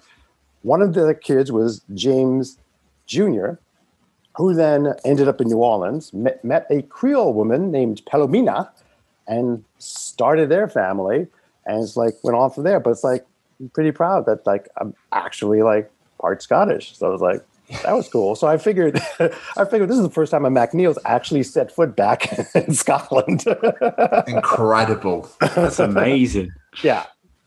Yeah, it, was- it was good. So it was like it was, and and I love Scotland. We we all did. My, my wife had been there before, she had done research for one of her her books that actually takes place uh, in Arisaig because Arisaig House was used as a training ground for SOE agents, and so her character Maggie Hope is uh, one of the instructors at the SOE um, campgrounds there. And so she said it's a beautiful house, and so we went up to uh, and, and and stayed there, and it was just like gorgeous. It's just like, mm, I just want to go back to Scotland like so badly. It's I feel that. oh, unbelievable. Yeah, I absolutely feel that. right. We we stayed overnight in Glasgow, and then she said, next time we go, we have to go to Edinburgh. We gotta go to Edinburgh. You've She's not like, been to Edinburgh yet? it was what? Have you not been to Edinburgh yet? No, not yet. No, no. no. Oh. She, she has. She has. She said she she told me because I'm like such a, a Disney geek. She said you'll love it. It's like the Scottish Disneyland. It's like they have a main street. There's a castle at the end of it. Yeah. You can ride a trolley. Yeah. You can go to the Guinness factory and there's a tour. You get it's like it's like the haunted mansion, but with alcohol. You'll love it. It's just- it's just a beautiful city. It's so Yeah. historic and there's just so Yeah. much to see and do there. It's beautiful. I love it. I can't wait to go back. I know we can't. We're just like we're we're hoping. Maybe we're hoping maybe like next summer. It's like things will be like pulled together, like so we can like go back. So it's like fingers crossed, kids. Come on. Come on. You can do it. Go on, get the shots. Yes. I've just clicked on while we're talking here. Obviously, you're just saying your first job, you know, you were working with Caroll and on, on Sesame Street, and you're still working on Sesame Street now. So basically, since you started, you've worked on Sesame Street your entire That's- yeah, I started. I started Sesame in the fall of 1982, so I've been like off and on with Sesame Street. In fact, I just this past um, winter, I uh, not only puppeteered, but I got to direct three inserts um, uh, for, for the YouTube channel on because Sesame has a, a YouTube channel, and so I directed, and then because of the restrictions of COVID in the little studio, they asked, "No, would you mind puppeteering too?" I was like, "Sure, double duty, double paycheck. Sure, I'll do that." So I got to direct and also to puppeteer. So you go to YouTube and it's like Sesame Wheels on the Bus, and there's like three segments: one with uh, on a farm, on a bus, and another with uh, a fire truck. And it was like it was really fun. It was really cool. So it was, yeah, I'm on like off and on with, with Sesame. Do- Does that mean that you like shouted at yourself if you got it, make you messed up? not again, no, not again. no, it's like I have to slap myself. Wrong. It's like, actually, it's like it's like it's like the very first time I directed myself was actually uh, I got to direct an episode of Bear, and so they had to deliberately write it so that Bear wasn't in all the scenes because the show Bear was in like ninety nine point nine percent of the scenes. So for this one, it's called Vol- Volunteers of Woodland Valley, and Bear's going to go off and volunteer in the community, but then he hurts his foot. So then all the other characters, Pip and Pop and Tutter and Treelo, and they have to go and take his place. So Bear's back at the house. So then with him kind of incapacitated, then I could actually free up and actually direct the other characters who were in the library and also at the, the fire station. But then it was like, you know, doing scenes as Bear, like with all the characters, like, yeah, Bear, that's great. Yay, yes, it is. Ha ha ha, ha. And then Bear would just look at the camera and say, and cut. I just got this image of you just ripping the head off and just going, no, Pop, no. Actually, I don't know who did. It was like it was like in the, in the local paper here, like Daily News, like during the height of it in the late '90s. But somebody like of um, drew this like political cartoon, and it was like the outside of the house with these like um, set camera lights on it, and there's a bear outside the house holding a script, and it's like, and in one hand, and in the other hand, the other paw is like bear's head, but inside, instead of being a person like me, it's another bear, like pulled off this costume bear. And he's kind of like looking kind of skeptically at the script, like what he has to read now. so it was really funny. I have it somewhere, just like a copy of it somewhere, but it was like really funny. So it's like, okay, I'm sure it's going to be a bit on Saturday Night Live at some point. So I also I read that um, you did the face puppetry for Raphael in the Teenage Mutant Ninja Turtles movie, which is one of my favorite films ever as a kid and now. like that's because I generally when I read it, I thought, oh my god, you actually were Raphael, but no, I just said apparently it was all the. Fa- so how does that work then? Because if, if you're not in the character itself, how are you maneuvering the it face? takes it takes about well, for like for the turtle movie, especially for the third one I worked on. It takes five people to do one turtle. So there's the actor inside who is Matt Hill, and then there's the puppeteer for the face. That was me. Then there's the martial artist who does all the fighting. yeah. Then because they were riding horses and falling off, there was the stunt double. Oh, and then once all the principal photography is done, they take it back to Hollywood, and the guy sits in the chair at a booth and records his voice over my voice. So it's like five people to do this one character. All- and the magic of editing to make it look seamless. But yeah, I, I worked with um with Matt, and uh, who's great. He's a vo- he's a voiceover artist too. Lives in Canada, and uh, we were had great chemistry. And so we, we could hear each other. I could hear him because he had a microphone inside, and I could and he could hear me uh, telling him like you know in case he was getting like too near an edge or there's a pole coming up. It's like Matt, stop. Yeah. So Yeah. I've only ever heard nightmare stories of those turtle suits. oh they're they're horrified it's like they're they're they're rubber and inside you know matt could basically just hear the gears and just Oh, doing the mouth and like clang clang clang clang clang clang so it's just like it was just like you really had to like they had to rehearse it. And then when they were absolutely ready that's when you put the heads on. And then we would do the scene. And then if it's possible like just do it one more time and then just pop it off because it was just so it's like you really can't breathe in there. And so you would come out and be like sweating. But he was such a trooper. And there's the, the great scene with um raphael talking to the, the little kid yoshi. Yeah. and um, in, inside the hut. And we did that like uh, a couple of times because uh, Matt and I really wanted to to get it right, especially with like the close up stuff and like really having because I had to like program this this this device that was basically it's like a glorified oven mitt that has wires coming out to make the mouth open and close, and then there's this other little toggle, and I pre-programmed so that if I turned like the oven mitt to the left, then his mouth could kind of like go up halfway, or the other way. If I pull back, he could like smile. If I pull forward, he could frown, and just like all these little things. So I really wanted to get like the the articulation right, especially for because it was so close up. When he's like, Yeah. "Don't worry, kid, nobody's going to die." It's just like it's really got to look like his lips are actually articulating it. So, but it was fun, and we shot it in Astoria, Oregon, which is like the very topmost north corner of the state of Oregon, and apparently the mountains of Oregon kind of look like feudal Japan. So it worked out. So, I was going to say, you mean that wasn't really filmed in like ancient Japan? Disappointed. no, filmed not on location in ancient Japan. we had a limited budget, so we really couldn't time travel. So I saw a picture on social media recently of one of those old turtle suits now, like after it's been worn away. It is a stuff of nightmares. I don't know if you've seen it. Oh yeah, It's- it's, just like yeah, because it's rubber and rubber rocks. Yeah. So it's just like oh, you have It's is this, like, horrifying. these like glass eyes and like these teeth exposed. And just like chunks of the rubber flesh have flaked off and fallen off. It's it's a horror movie. horrifying. It really is. Yeah, it is. So, obviously, being a puppeteer, there's there's times where you you've operated puppets for bigger, like well-known characters. For example, I've seen you operated Rabbit in the Book of Pooh.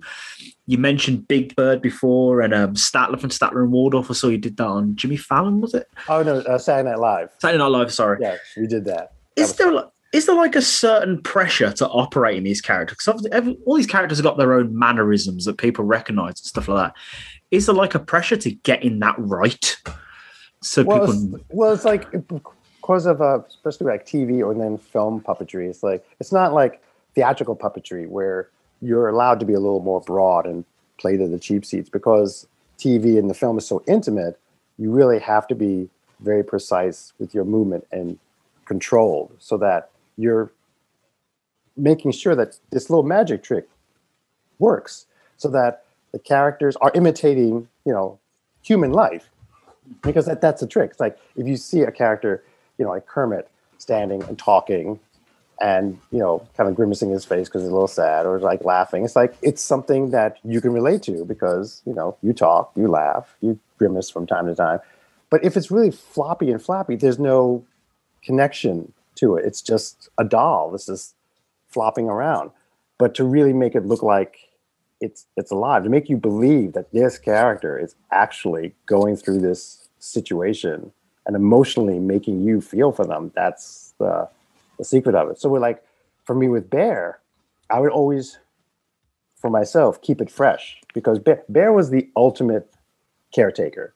He like he never lost his patience. He always had time. He was like the ultimate parent, babysitter, like guardian. It's like he was like perfect. And so to keep it fresh, I would always we always like from the beginning of each show, Bear would open the door. So I would have this mindset inside that as soon as I open the door and look at the camera, like that's a kid who has never seen this show before. He has no idea who this character is. She has no comprehension of what's going on. So that's the kid at home that I'm playing to. And inside, I'm like smiling. It's like saying the lines, smiling. Because you can just like, you can kind of hear the difference when you say something and then when you smile and say something, there's a difference to it. So it's just Mm. like keeping it up. But then, of course, you know, Bear could be a little cheeky sometimes. Like somebody commented on how Bear would often like just do like a little slow burn the camera when like, you know, walking in and Pip and Pop have pretty much caused chaos and they're trying to explain and Bear kind of very slowly kind of look at the camera to that parent at home and kind of like narrow the eyes with that sort of like simpatico, like, you know what I'm going through, right? and turn back to the otters and deal with that. But he would always have like connection with the parents at home, like, yeah, yeah, yeah. Here we go again. so yeah, so that was like with Bear, I was just like that little mindset. And then of course, when he was uh, out in the real world, when he was on like the game show Hollywood Squares, he could be a little more cheeky. So he could because that was also what was nice about Bear was he was a grown up. So many puppet characters are kids or very young in age. Bear was a grown up, so he could get away with saying like a couple little things like, you know, like on Hollywood Squares. Again, you can watch it on YouTube. Um, the embassy, Tom Bergeron, was like, Bear, rats could do this longer than camels. Do what? And Bear said, stay in law school. Oh, yeah. Like, like that. so like you know things like that. So it's like and just like you know, and I would, and that was great with Hollywood Squares. They would give you the questions, and like the first two times, um, there's like three rounds. The first two rounds, you have time to make a joke and all that. So I would come up with these jokes. Then the third time, they would ask you just please, just like answer the question, and if you know the answer, that's fine. But if you want to bluff, go right ahead. So they didn't tell you to bluff, but if they said if you wanted to bluff, oh, you don't know the answer, bluff with conviction. yeah, so sometimes it's like sometimes I knew the answer, sometimes I didn't know the answer, but I bluffed with conviction. so you were a script writer for Bear in the Big Blue House as well. Yeah. Um, and also the mag- uh, the Magic School Bus as well. Yeah. So I read, which I used to absolutely love that as a kid as well. No, Yeah. you've done everything. So many things and so many pies. I'm I'm proud to say my resume is most people's childhood memory. So it's like if you were allowed to watch way too much television as a child, you probably saw something I was involved in. So, so yeah, so with the Magic School Bus, that was um, for writing for animation, and it was really interesting because you know with with a script, it's like you know like for Bear, like like door opens, like Bear greets the viewer. It's like hi, like come on in. Bear turns inside. He stops. He smells. So it's like it's pretty like broad in general. uh, But with animation, you have to write everything. It's like, you know, like fade in, like wide shot, the school, like push in towards the school, dissolve to classroom, overhead shot of like, cut to, and you have to put you have to put in all of it so that the animators could just look at it and then just do exactly what you've written, which was really like new for me. So it was like there was no interpretation, like like that's why I wanted to look, and that's how they did it. So I was like, wow, that's that's pretty cool. So, So did- and the did- other thing was with the school bus, they would have the science team come in, and they would we would do experiments with them about that particular topic, or they would show us demonstrations with that topic. So that was that was fun too, because they wanted to instill in us the excitement of like you know a kid discovering this for the first time, so then we could then write it in the, in that same kind of uh, spirit. So it was fun. So I wrote two. I wrote uh, about the life cycle of stars, and then one about uh, animals that have um, ended up living in the city, like wild animals. So that was That's cool. so cool. So obviously puppetry was your first step, but did you ever think you get to like script writing or directing or you know anything like that at all? Script writing started with uh, Eureka's Castle because the first season that we did it, the the head writer really didn't get puppet humor all that much. It was, and so we would start to like you know suggest things at the read through, or we could say this, or we could do this. Then we realized like sometimes they just wouldn't get it. So that's when the puppeteers and I decided, you know what, we're not going to suggest it. We're just going to do it on camera. So we sometimes we even rehearse it as scripted, but then once the camera was rolling, then we would just do our own thing, which was so much better.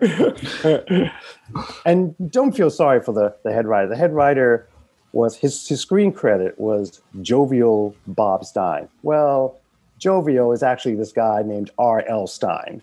And I hear he's written a whole bunch of books called Goosebumps and Fear Street. So he's fine. so, Holy shit. That's amazing. yes. Wow. yeah. But then, yeah, but then for the second season, that's when I asked, can I just write for the show? And I they let me do it. So I wrote for them. And then the same thing happened with another show I wrote for, um, another show I puppeteered on for PBS was called The Puzzle Place. And I wrote for that show as well. So, so by the time we did Bear, by the second season, it was like, can I write? I get a sense of this now. Can I write this show? Do you know what, guys? I'll just do it all. I'll just do all of it. I don't need. I don't need any of you guys. I'll just do it myself. Well, what was great was like in the beginning, like with with Bear, when he would do his like, you know, we're going to talk about like communication. We would talk about, you know, uh, like whatever the the theme was, and then he would do his dance. Basically, they left it up to me. Like the director would say, okay, "No, what are you thinking?" It's like, well, you know, we could start here, and then I could go to the kitchen and come back to the foyer, like, and we could end up here. And they were like, okay. So I could, I pretty much made up my own choreography, and then they just like followed me along per my suggestion, like we can start here, and all that. So, yeah, and then that's when by the fourth season, I asked like, can I direct an episode? So, and it actually said yes. So it was it actually worked out. Can I just buy all the rights to this show? It's like it's so it's so frustrating because people keep asking me. It's like, no, you should put Bear on Disney Plus. Like, no, when is Bear going to be on Disney Plus? Like, folks, if I had any control over this, it never would have left. So please stop asking me. I am not the man with the power. it's like, Yeah. contact Disney Plus. You know who's a big fan of Bear? Once upon a time, Bob Iger. Like, contact him. Maybe he has some pull still. I was going to say he probably has some pull. Yeah. Yeah, exactly. Get him to put it on. I'll just cross that question out then. Okay. Yeah, exactly. You can ask Bob Iger. Right, sir. So we probably should talk a, a, like a bit more detail about Bear. So, how did this show come about? Like, did did you have to audition for it, or would did they approach you about it? Yeah, that's like I did au- audition for it. Actually, it came about because um, there was a deal that Jim did with the Walt Disney Company, and then unfortunately Jim died. So to try and salvage the deal, it was decided that the Jim Henson Company would come up with like three things for the Walt Disney Company. So the first project they did for the Walt Disney Company, they decided a primetime series with puppets. And that was the series Dinosaurs. Oh yes. Yes, and that was it. The second one, a couple of years later, was called Alien in the Family. And it was yeah, it was like it's like yeah, it was like a human parent and an alien parent, and it's like uh you know, the mix kind of like the Brady Bunch meets Alf kind of thing, like Oh. mixing mixing it together.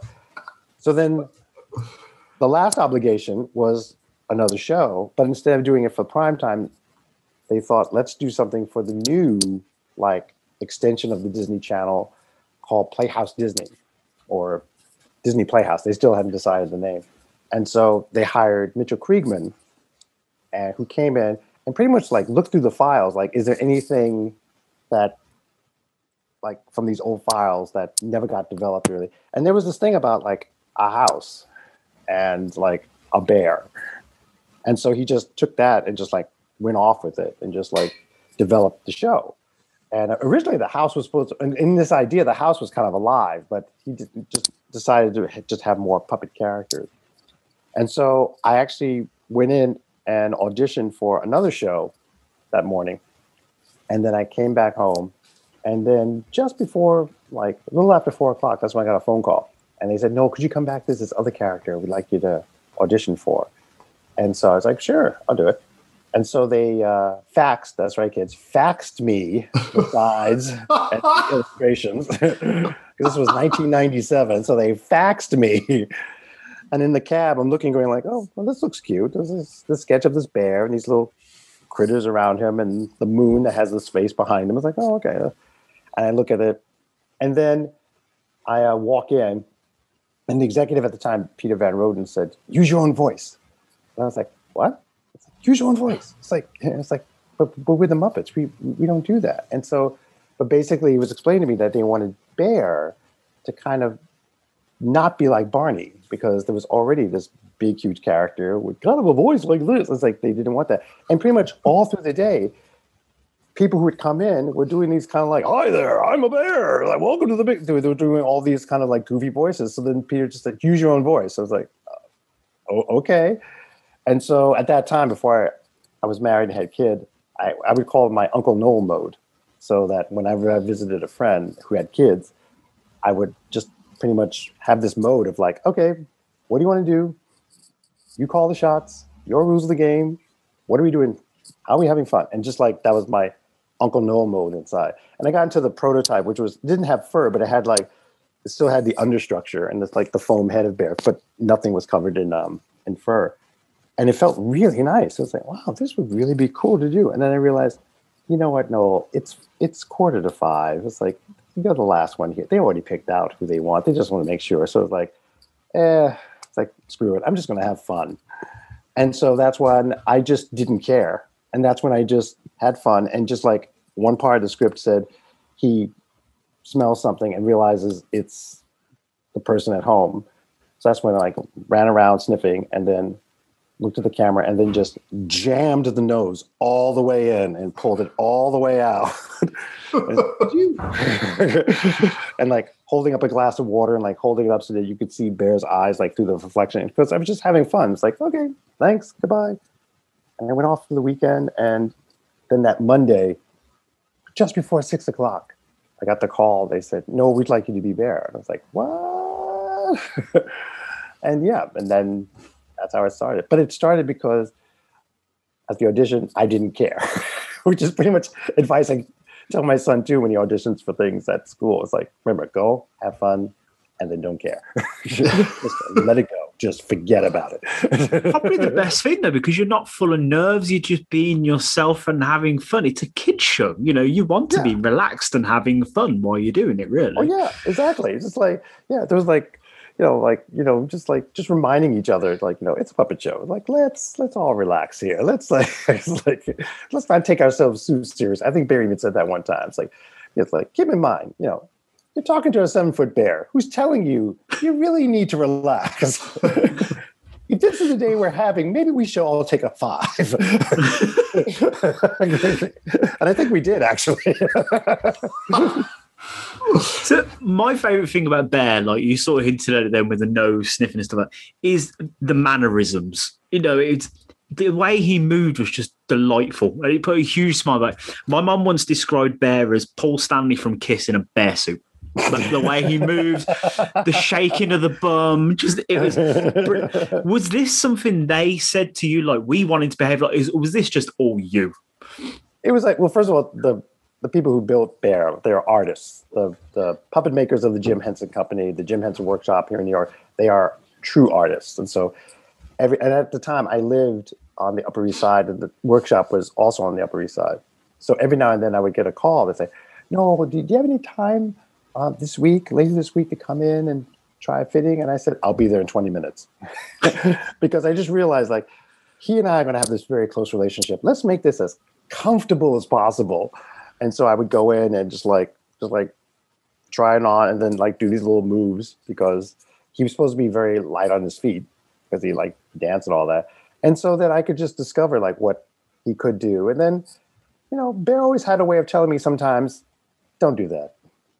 that little twinge you're feeling right now? Yeah, don't do that again.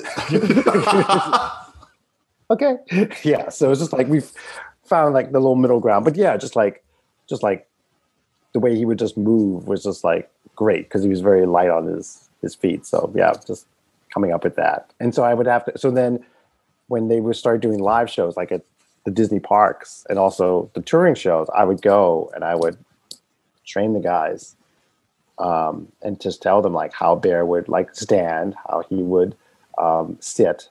Like for instance, Bear always like like would always crouch down on his haunches because I actually had a saddle inside, so I could actually sit down. Because I remember the first time, like for, for one very early show, first season, like Bear like got down on his knees, and suddenly it looked like a guy in a bear suit. It didn't look it didn't look real anymore because it looked like I was like on my knees. But the fact that I could then I figured out I could squat down, and it's like, oh, this is much better. So it just kept that illusion going. But just those like like you know little rules that you have to do when you're a guy in a bear suit. So I love that though, because little kids are probably not going to notice that. But you've noticed it and you're going, no, that ruins the illusion. Some kid might notice that. The illusion's gone, nope, nope, nope, fix this. No. I, I love that. yeah, yeah, it's like that was that was great. The illusion of bear because my wife loved the fact that you know I would do these appearances and all these kids were there and like these massive crowds. But then once Bear left, I could get out and get dressed, walk out, walk by the same families, the same crowd, and nobody would have any idea who I was. So she said she liked the sort of like the Superman syndrome, where it's just like you have no idea. But Unless she spoke. well, well, no, here it's fine because it's like out of sight, out of mind. But one time when I was in the UK doing appearances, I talked to this little girl afterwards, and she said, "You sound like Bear." I was like, right, because he has an accent, and it's the same accent. Yeah. Whoops. oh no, no, no! You've got it all wrong. Oh, oh. no, you're wrong, lassie. No, no. I'm, I'm so sorry. I don't, I'm not access all this at all. oh. Yeah, The have a surname's coffee. MacNeal. The accent's real. Here's a pound. Go get some candy floss. Thank you. you, you mentioned that though. I was going to ask about like, you saying you do expos and conventions and stuff like that. I was Yeah. wondering how often do you get asked to sing the songs, especially like "Goodbye Moon" and whatnot? yeah it's like actually i'm also on a on a cameo so i fulfill requests for people sometimes as myself but mostly as bear for uh for, for, for different like congratulations or words of encouragement or birthday or mother's day father's day christmas and i got a request like today it's like for a, a, a mom who grew up with bear and for her two-year-old it's like could you like sniff she smells like strawberry and could you sing part of uh, under my blanket because she loves that song. And I'm looking at my phone going like, under my under your blanket. Like, did I sing that? Because we did like 114 shows. Like, what song is that? so I literally have to go on YouTube and I'm looking it up and I'm seeing myself and I'm seeing like, yeah, that's me. That's that sounds like me. Like, no clue. Just gone. Because we did so many shows and so many songs. Like, I was like, wow. And then I was listening to it, was like, okay, it's kind of coming back. But at the first glance, was like, I have no idea what this woman's talking about. I, I was going to ask if you remember like the words to the songs, but by the sound of it, you can't remember half the songs, let alone the No, words no. to. And, and and people would say like a certain scene or something of dialogue, and it's like I have no clue. I called it garbage memory because I couldn't. I um, normally with with um, puppets like like with Tutter and and Pip and Pop with you know Peter Linz and Tyler Bunch and Vicki Eibner and Jim Kroupa, they could take their scripts and they could tape it up to the side of the monitor. And so what you saw at home, it, that's what we see. That's how we puppeteer. But I didn't have that luxury of taping stuff up inside Bear. There was no room. So I had to memorize everything. So I had like little script like shrunk down and I'd pull out of my pocket, look at it, and kind of do during rehearsal, and then do the scene. And then once the scene was done, it was just like mentally crumple it up and just throw it away and just get ready for the next one. So when I say I don't remember that, I really don't remember because I threw it away. It's got this image of you trying to find the old videos, like loading Disney Plus. Like, why aren't you on here? Why? It's sometimes hard for me too, like watching something on like um, on YouTube of Bear and just like and I'm like I'm just critiquing myself, going, oh no, oh I could have done that better. Oh, uh, it's like it's like that has so past the ship has sailed. It's like just let it go, no. so it's like don't don't yeah. So I really don't even look at the stuff anymore. Am I right in thinking that you had to have air conditioning on all the time because it was so hot in that suit? the first season, they realized that they just need to crank up the air conditioning. So you would walk in the studio and it would be freezing. It would be so cold. So that by the end of this, uh, the first season, the wrap gift to everybody for doing a good job was this production jacket that had embroidered on it, no, Bear in the Big Blue House.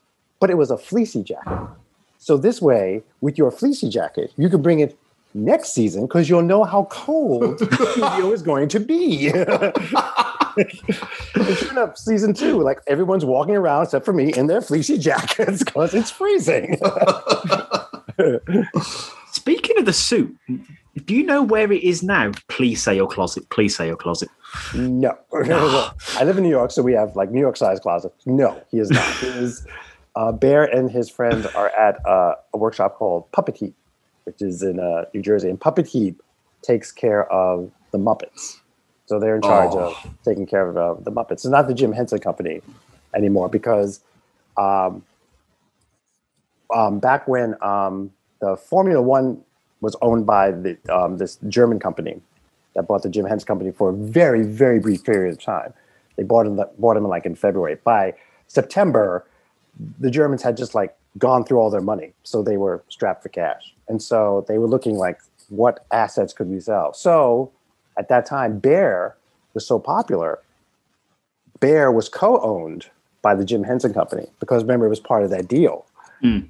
So Yeah. then the, the Germans said, "Okay, we'll sell you Bear," and so you know to get some like cash, to get some money for it.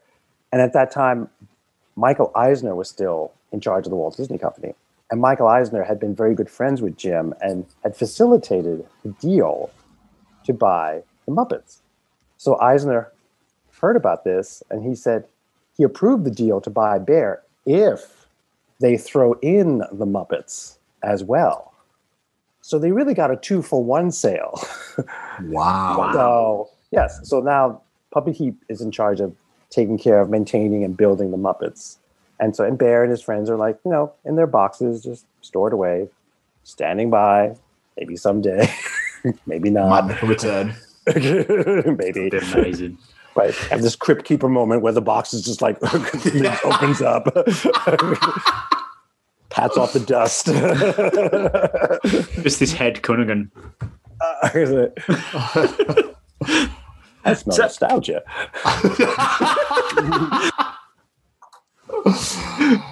Now, Mr. MacNeal, you work with a massive hero of mine in John Oliver. Oh yes, John. On last week, I um, obsessed is probably the wrong word, no, or, or is it? I don't know. but anyway, I adore that man so much. But you obviously puppeteer on there. You've been Mr. Nutterbutter. You've been Totes McGoats, um, and amongst other other wonderful characters that have been on that show. How did that happen? I'm I'm so excited to ask you this question. Yeah, it's like when John first started his show. Um, like midway through that first season, I got a call from um, my friend puppeteer Stephanie D'Abruzzo. Stephanie was one of the original cast members in Avenue Q, and so she was contacted because they wanted to do this uh, parody of a of a, a prison reform using puppets. So she asked, like, "Are you free this weekend?" I was like, "Sure, I'll come in." So it was me, myself, Stephanie, and uh, James Voital. And so they had never done this. I mean, this was this was this was the first season, and it was halfway through, and so this was new for John. So John came in that Saturday, and like read through the script with us and saw the puppets, and we just started bantering with him, and he loved it. And so uh, the next day, we taped in front of a, a live audience. Um, we did a r- run through with him, and there was like one line I, I thought I would use, but I thought, no, I'm going to wait until we're actually like doing it. and so the actual um, thing happens where um, John walks over, and is kind of like this kind of sesame-ish kind of set, and the puppets are there, and um, there's like I'm like this monster character, and Stephanie and James are these kid characters, and then there's another puppeteer who's like this alligator kind of character, and he says something, and um, John says, "All right, all right, let's calm down, Mr. Alligator," and he's like, "It's like alligator, I'm a crocodile," and during the course of the rehearsal. You know, he gets offended that you know you think we all you know we all look alike. yeah, yeah. So before he gets, like, it's not an alligator, I'm a crocodile. And before he says anything else, my character goes, "Oh Jesus, here we go." and, and John, like you can see on the tape, he's trying suddenly not to laugh because he's heard me say this. so he's like, here's like, you know, like doing this with his mouth, not to burst out laughing. and that was always the thing. Like ever since then, like doing the run throughs, John never sees these things. So my goal is always to make him laugh. And like I, I did like the first time I did, did Mr. Nutter Butter because he had never seen it except for the run th- before the run through. So I came out fully dressed, and I was able to like with my free hand inside because he's sitting on my head like a helmet inside. Yeah. But I, my free hand, I could make his mouth open and close, but closed, then I can actually like jerk the head around like the way a squirrel would. Yeah. And I started doing with John, and he he couldn't talk. He was laughing so hard. He had no, he was just like laughing. He couldn't stop. And so actually somebody on Twitter complimented my movement saying like, did I research squirrel movements? I was like, no. You, did- you nailed it, though. You absolutely nailed it. but yeah, so it's always the goal to make John laugh with these things. So yeah, but he's he's great, and he's as nice as you think he is. He's so easygoing. He's so funny. He's so smart, but he really also in this late he did a um, I think it was back in like March or so in Vulture magazine. He did a, an article interview with him, and he's talking about the mascots and all that. And he really has a true appreciation for puppeteers and what we go through and says like people think it's so easy to do and that it's it's not. Because he's worked with me he's worked with the puppeteers on sesame street so he really has seen like what it takes. There was like one bit where it was talking about i forgot what it was but it was like for some reason it had to be a seagull. And so and the seagull has to like pop up like midway through the report and then pops up again at the end so but I, it's not like you can just stop and like load me in so pretty much before- like once everybody's settling in the in the audience, I, I come out and like seagulls like in like a little bag, and I just like everything's set up for me with the monitor, and I just lay down on the floor, and I'm just like laying there, and then you know John does his little introduction, he answers questions. I'm still laying on the floor under the desk. And then he comes in, he looks down, says, I know. and I'm like, and so for the bulk of the show, I'm looking at John's socks and just like waiting until it's time for me to do my bit. and just like just laying there waiting, waiting, waiting. Oh, And then once the show was done, he said, "Thank you." And then that's when he got up and he's he, then he introduced me, and I pulled myself up and waved and all that. But like, yeah, it's so it's so funny. It's so ridiculous. I call it like you know, if it's like sixty minutes meets Monty Python. It's because it's just it's really informative and educative. Oh, yeah. But then it's so ridiculous. It's I great. just love the way it's. I mean, I'm sorry to like refer to him, but like, and obviously this is your interview, but like, I love the way his No. mind works. No, it's, Like- it's great. Yeah, and he and he really appreciates like like what what what- what we could do to help enhance that. We just did this thing with um about the vaccination, and it was the whole thing about how you can't convince somebody like you know with like you know doing a song or doing some like little stupid mascot. I mean, like what were you thinking we were going to do? Like you know, get a giant cicada, with, like, Vaccine vaccination cicada, and of course that's me, and just like shuffling in the back. and John doesn't notice me at all. But again, during the the run through, I'd never seen it, and so during the run through, it's like I'm shuffling in the back, and he's trying not to laugh, and I'm doing all these little like, movements, and he's trying, and he's just he, and during the run through, he just starts laughing because it's so stupid. but What's it? Uh, what's it like being in the void? the void, the void is very cozy. It's uh, Yeah. it's very it's very white. It's very cozy. Um, I don't know for certain, but I think before the end of the season, we'll be going back into the studio because more people are.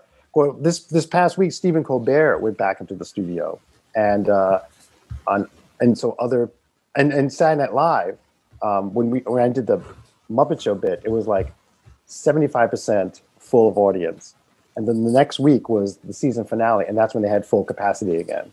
So it's Oh. starting to get back there. So I can't like don't swear by- by me, but Okay. I'm pretty sure by the before the end of the season, John will be back in the studio, and you'll have actually have a, a studio audience in there again. So Was it uh, quite nice back in front of the studio audience then when you did? Oh yeah, Muppets? it's like I mean he's done a really good. Not everybody could pull off, like you know, talking to the screen because some of them are so dependent upon audience reaction and it doesn't work. Like you know, for Jimmy Fallon and James Corden, it's like it's like no, it's like no. But but for John, he really is like talking to you because that's even when he has an audience, he's still talking to you at home. Mm. So it still continued that way as well. So he was able to really make it work. But I'm sure he's looking forward to getting back in front of an audience too and have their because there's nothing like having the audience like react to something, which is and they just do like the most like the bigger and the dumber it is, the stupid audience just loves it. We were just talking then about some some of the characters you've done, like on the show. How do you find out what you're doing? Are you pre warned, or do you walk in, see the suit, question everything about your life, and It's like what happened? Like-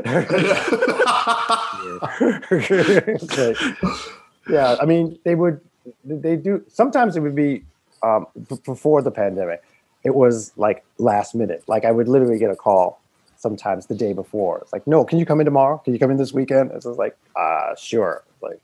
What am I doing?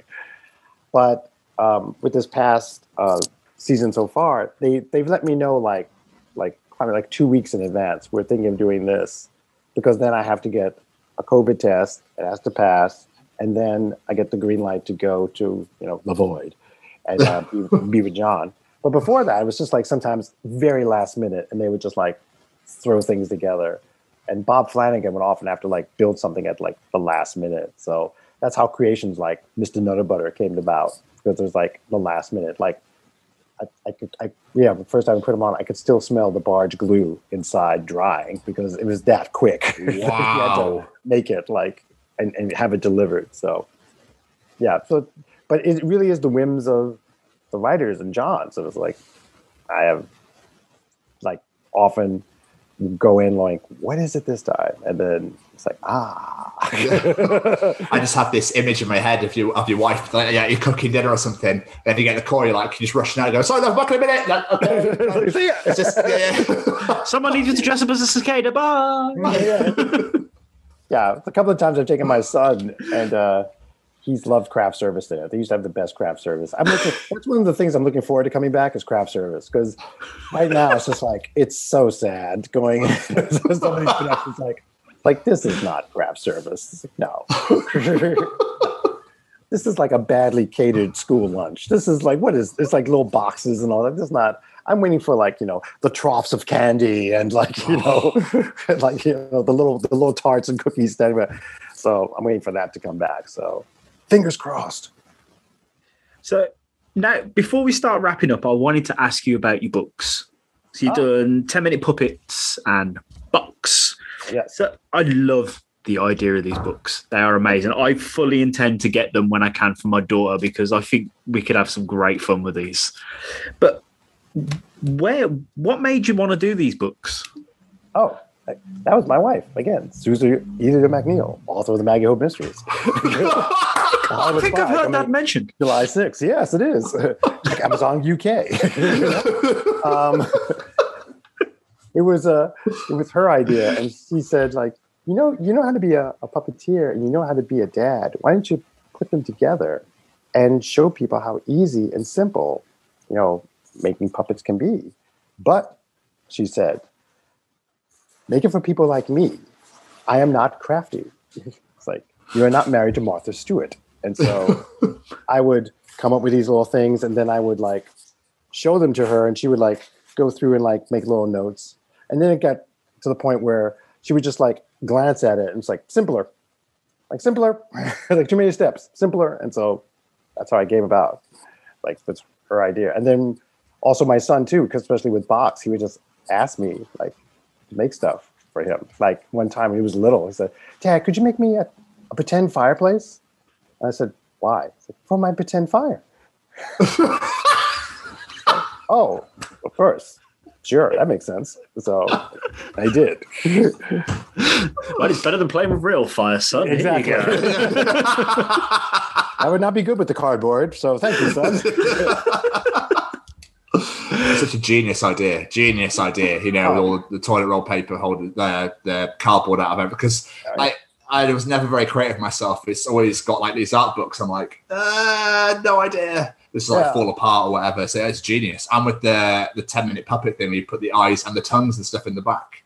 Yeah, exactly. Yeah, because like you can cut them out of the book, but you can also go to my website, noelmacneal.com, and you can download a lot of like the eyes and some of the simpler paper puppets. You can just download them still. So make it, making it available for everybody. Quick and easy. Beautiful. love that. I really do love that. I think it's amazing. Because you know it's like you said, this stuff's for kids at the end of the day, and Oh yeah, the younger you get them into it, yeah. because like 10 minute puppets i designed it so that kids and their families like could grow with it. So that's why the early puppets are just like finger puppets. Like you take a, a washable marker and you just like put like you know dots and a smile on your finger. Like you know for like you know where's thumbkin that kind of thing. Like that's a puppet. And he just keeps going more. And then there are these little side things about you know if you have more time you can do this and you can be a little more elaborate and then throughout it i asked my uh, puppeteering friends for uh, advice to share with people. So about voice characterization or staging or writing or or, or just like puppet experiences. So I asked like you know Frank Oz and Fran Brill from Sesame Street and John Tartaglia from Avenue Q, and the introduction's written by Jerry Nelson from the Muppets. And so I was like, I'm just so proud that they actually did that for me. So it's a really, it's a really great book. So you can get it, you can get it on Amazon, I think still. As well as your wife's book at the same time. Oh yes, Yeah. yes. After you've ordered the Hollywood After you- Spy coming July sixth, Susan Elia MacNeal, then go over and see if there's a copy of Ten Minute Puppets left. Incredible. Uh, Tom, have you got any more questions? Yes, I've got one left. So you're doing now something now called the Show Me Show, Yes, which is aimed at kids with autism and special needs. I think that is the most beautiful thing ever. It's really what I watched uh, the little clip on YouTube before. Um, what what made you decide to aim it directly at kids, you know, with special needs? Um, because I got so many uh, fan emails from uh, parents of uh, just kids with autism and special needs, thanking them for Bear and how some of them still like watch the show on DVD or VHS or sometimes now on YouTube. And I realized there's not a show like that on right now, and that the the networks aren't going to do something like that anytime soon. Because I remember years ago, I went to one of the major kids networks here in these states, and I had this idea for like a music show with puppets and uh, human host, and even had like um, little figures and like the map of the islands and sample song that my friend was going to be the host like wrote. And it was just I realized that this was not working. It was it got to the point where it was like watching the last 45 minutes of Titanic. It was just depressing after a while because this person was just not responding. And so I finally asked her, it's like, what is it you really want? And she said, Noel, I'm going to be honest. If you can come up with an inexpensive 3D, even 2D animated show, where during the course of the adventures, the characters have to collect items that we can then translate into merchandise the kids have to buy, that is what we want. Wow. Welcome to children's television, everybody. Fuck. Okay. I was so then that's where expecting it's that. like, okay, I'm going to try and do this myself. So I've been developing it, and hopefully someday it will be actually a full fledged series. So fingers, fingers crossed. crossed. Yes. Yeah, hundred percent. until then, it's on YouTube, so you can like tune in. And I have occasionally friends of mine who can contribute to it. That's awesome. Amazing. It's such an oh, man, you, I love you. You just, I just, I, I just love it. You know, you've dedicated pretty much your entire life to putting smiles on kids' faces, and that's Yeah, inc- that's incredible. Thanks. It's like Absolutely. I've, I've, I've, I've had fun so far. So like, knock on wood, I'll keep doing it. Plus, it's just been delightful for me because, like I say, like you said earlier, your voice is Bear's, and it's like I've been having this conversation with Bear, and I'm loving, I'm loving life. um, before we get out of it, we like to play a little game with our guests, if you are more than willing. sure. It's called the quick fire round. We literally ask you like five questions, and you answer them as quickly as you can. It's Okay. very simple. All right. First one: Yes. favorite pizza topping. Oh, pepperoni. Like the amount of times we've had that answer, it's It's a strong choice. it's a very strong choice. Dude. Um, your go-to karaoke song. Oh, um, Glory Days by Bruce Springsteen. Says If a lot you- right there, doesn't it? if you could have a superpower, what would it be? oh, wow. Um, um, uh, I think um, the ability to um, like um, um, like lift things like mentally, like telekinesis. I guess I just, just like to lift things up and just like have it float over that kind of thing. Make puppeteering so much easier as well. Yeah. Know, just, exactly. Just, I'm lazy now, so it's just like, just like, can I just sit here comfortably with the little thing, just puppeteer from over here, just like, look at it, look at it going. Isn't that great?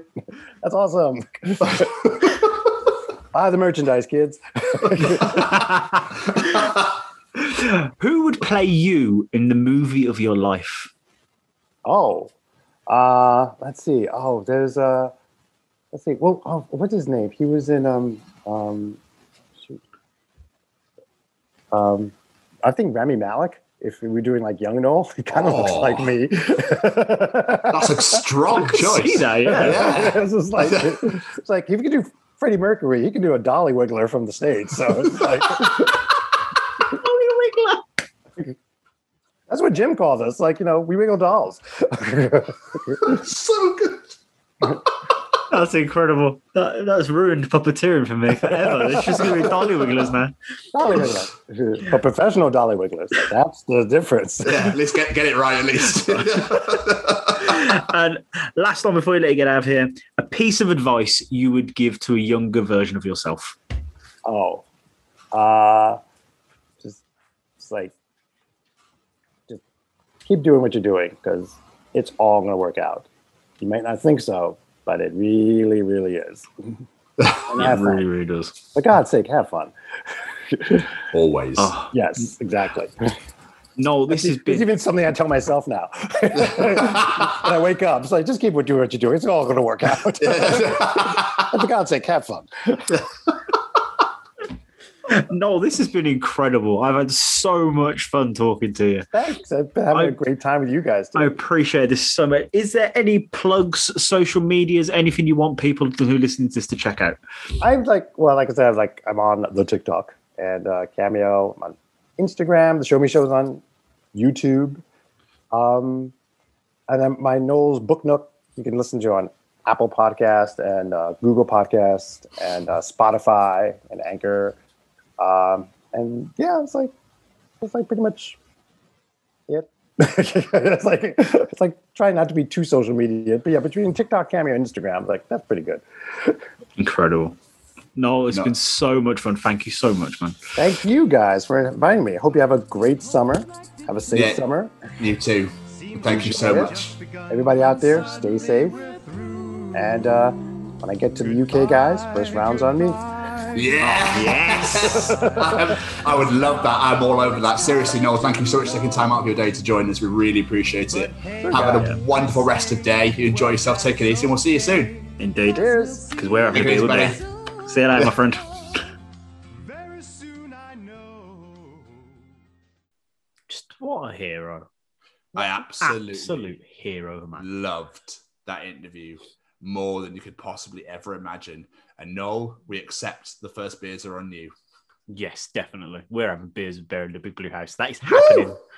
It's bucket list, that is. That is happening. It's happening. gonna be so good. And what I love is the fact Bear was his voice. So it was literally, we just sat there having a conversation with Bear in the Big Blue House. As far as I was concerned, it was incredible. I'm far too old to know what Bear in the Big Blue House is, but I have a little sister, so let me know. No, thank you so much for for coming on. We really appreciate you taking the time out, and uh, we hope you guys enjoyed listening to it as we did recording it. Indeed. Jamie, It's my turn. yes, it is. Audience participation time. Let's keep things light-hearted and fun this week, I say. We want to hear your best chat up lines, whether they be cheesy as hell or genuinely damn smooth. And any stories where you've used one in the past or had one used on you. How did it go? Let's have some fun. What we got? Mr. Stevens, what have you got for me? I have Skittles in my mouth. Want to taste the rainbow? Oh, I like that. That's good. I've I'm not never actually gonna- used I'm not even going to follow up. my favorite cheesy one will always be my name's not Fred Flintstone, but I'll make you bedrock. oh my fucking god! I love it, but like you said, I've never used them either. I've never I- used them. I'm very, I'm quite forward when it comes to sort of this. I'm just like, you're fit, by the way. Have a good night. That's tend to that's tend to what I go for. This I know. I feel a bit weird saying that on here, but like I tend to just be like, yeah, I'll just go and be like, hi, you're really lovely. I hope you have a great night. I'll see you later. Just want to let you know is how I tend to do things. I like that though. It clearly fucking works. So you know, just Mr. Smooth over there. Oh fuck off. The one I've always liked is have you, have you felt the fabric of this t-shirt? Do you know what that is? It's boyfriend material. Oh fuck, dude. Do you know what, the, be- do you know what I quite like as well? Is this? What noise is that? Go on. The sound of my balls hitting your mum's chin.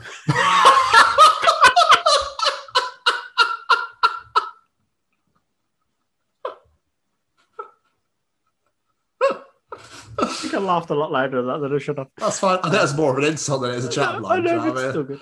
It was still funny. Oh. No, well, I'm so sorry. I'm so sorry. It's only going to get worse from here, don't worry. I know. Oh, Jasper Barrett. Oh, legend. Mine is paraphrased from the film Vamp. Hi, what time do you get off and can I watch?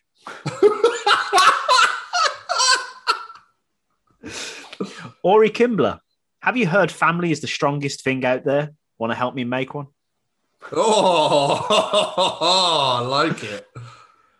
Andy Norwich says, You have the most lovely elbows, a man once told me. I was taken back at it, speechless at the most random part complimented on. He smiled and said, I'm sure you are told over and over how beautiful you are. Just pick a part. It is stunning, but I bet you've never been complimented on your lovely elbows. He was smooth. Didn't get him anywhere, but it was smooth. Fair enough. I, I, I thought there was more. I thought there was going to be like a punchline somewhere, but that's a genuine story. It's genuine, just that's you have fucking lovely brilliant. elbows. That is absolutely brilliant. Alicia Arcoletta walking past someone. Hey, you dropped something. Where? If you fell for that, you'll fall for me too. Um, John Kemp. I think you're suffering from a lack of vitamin E. And another one that he put on there as well is I'm learning about important dates in history. Want to be one of them? hey. Levi Quinn with possibly my favorite one. Excuse me, I think you dropped something. Uh, your standards. Hi, my name is Ed fleecing what I felt like was a personal attack. Stares intently, hoping they pick up on my telepathic signals and make the first move. Another one of my favorite, Darren Austin. Is your name Jacob? Because you're a cracker. oh, for fuck's sake. Sammy Rally, If you were a transformer, you'd be Optimus Fine.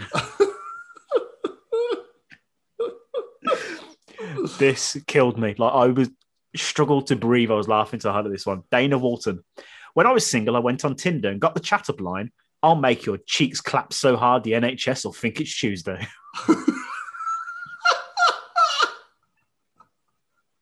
The only problem is it's Thursday.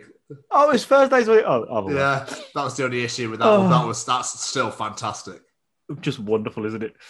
Um, Siobhan, yeah, Siobhan, Siobhan, Siobhan, whatever. I knew a guy a few years back called Wayne who was Chinese. He was always asking me out, and one day goes, "How about I take you out for dinner and you can have a bit of chicken chow, Wayne?" Needless to say, I pissed myself laughing and finally said yes to the date. Yes, Wayne. That's never getting topped. That's absolutely phenomenal. I want him to be my friend. What an absolute hero. I've got so many more, but I'm trying to wrap these up. Oh. Jesse James, Annie Jack. it's really got you, hasn't it? That's absolutely brilliant. Oh. Are you a microwave? Because mm,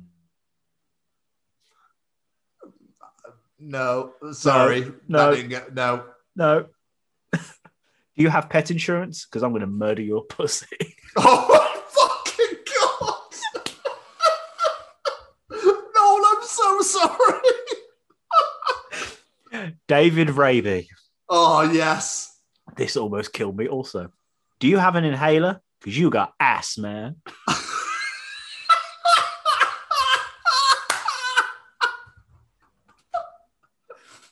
oh, Oh God. fuck me. Chicken chow Wayne is never getting beaten. Oh, oh no. was my last one? Sorry. Oh, that was the most glorious fucking thing ever. Oh, And last but not least, he has returned, Mr. Ryan Williams. yeah. Someone I did not expect to comment on this one, actually. I was so happy when he did. So, honestly, I never liked the concept of pickup lines. However, I saw my buddies who were complete dicks to women go on dates all the time. So, for a very brief period in my life, I thought, let's try. So, these are the, are the my pickup lines. When in a packed room, let me clear a seat for you. And as I start wiping my face. if I if I was able to make the alphabet, I'd put you and I together. nice. Call 911. Heaven is missing an angel. Oh, that's horrible. I hate that. What's a pretty lady like you doing in a dirty place like this? And what can we do to get it cleaned? None of these pickup lines actually worked, which is why I only tried them for a brief period in my life. and Now depend on my personality and sexiness to go on dates. Yeah, Ryan, Yeah, you're a right, fucking, Ryan. you absolute hero. You are one of the biggest hunks I know. I don't think I've ever used the word hunk in my life. I don't know where that came from. Does anyone ever say hunk anymore? What a horrific word that is. Oh no! Oh, what a hunk. Like, okay. Hey, hunk, want to go for some chicken chow Wayne? Oh, dude, that that was the best thing in the world. I, I want to end the show there, to be honest with you, because that was absolute perfection. I must have had at least over hundred answers to that. Eh, God, everyone is just phenomenal. Like seriously, everybody, Incredible. thank you so much for all your contributions to everything that we do. We really, really appreciate and love every last one of you. Thank you so much. If you enjoy Jamie's participation challenges, Callum's teachings, Tom's journal, and our interviews, please go back and check out the other 36 editions of USEC Chronicles. We have had some blinding shows. Like we love, we love doing this. We love doing this because we like to make people laugh and entertain you all, and that's why we try to have as most fun with this as possible. So we really appreciate everyone that checks out. Go back and check out all our other interviews. There was You Suck Super bar fight before that as well, where we just had a lot of fun and we had a lot of fights in, in a bar called Big Dicks Halfway In. I miss that place. There's also You What's the Difference with Alan Tom, where they talk to loads of different people from all around the world with their, their incredible stories. And they have the Later Lounge afterwards, which is on our YouTube channel at USAC Podcasting Network, where you can check out all of our interviews, all of their interviews, all of the Later Lounges, all of the USAC Weekly Bazaars that used to be once, and USAC Live, which is live every Wednesday night at 9 p.m. via the Facebook page and YouTube channel. There is also the website, which we heard about earlier, which is www.usacnetwork.com. Please go check that out. You can find out all about the podcast. All the shows are on there. You can find out all about us. And there's stores on there as well. You can buy lots of merchandise. Merchandise! Because we know how much you love those USAC Chronicles t-shirts. All right. Um, there is obviously the YouTube channel, as I mentioned before. There's also the Facebook page, which is at USAC or at USAC fan page or at USAC Chronicles podcast or at USAC What's the Difference podcast. Please give them all a follow, a little love, a bit of, you know, bit of TLC, bit of TLC. Give them some tender loving care, you know, maybe a little fiddle underneath the table as well. Come and follow us on the Twitter at USET Chronicles or at USET Network. Please come and follow us on the Insta at USET Network. And please follow us on TikTok at USET Network. Not that any fucker uses it. Download us, review us, share us, tell all of your friends about us, rate us, review us, and everything else. And also, most importantly, wear us like a vest because it's fucking boiling out there today. And um, also, while you're on the Facebook and on the Instagram, go and search for Pod Aid. It is a 24 hour charity event we are doing in September. So come give it a like and share the love. Please. Get ready for the big event. for Lincoln Davis Charity Fund based out of Shrewsbury, UK. Please go and give us some love and let's get all that shared out and just tell everybody about it and make sure you come and join us on September 29th. Yeah. Jamie, what an episode. What an episode. We've, we've had wholesome content. We've had raunchy content. It's been a weird one. Uh, no, I'm so sorry for language used. I hope you don't mind. We, you know, we got a bit carried away. I think. I think it was just we've been away for a week again, so I think This is what happens a- when we miss each other, isn't it? Yeah, hundred percent, hundred percent. But it's been an absolute pleasure to do this once again with you. So, Jamie, thank you so much for another glorious episode. Noel, thank you so much for being an absolute legend hero and taking time out to talk to us. Damn right. Please, everyone, go check out Noel's stuff that he plugged at the end of the show. Get his books. I plan on getting one of them books myself. It's just give Noel all the love. Go follow him on TikTok because his TikTok is amazing. Guys, as for this week, we will definitely see you next week. Bye, everybody. Bye. You Suck Chronicles, part of the You Suck Podcasting Network.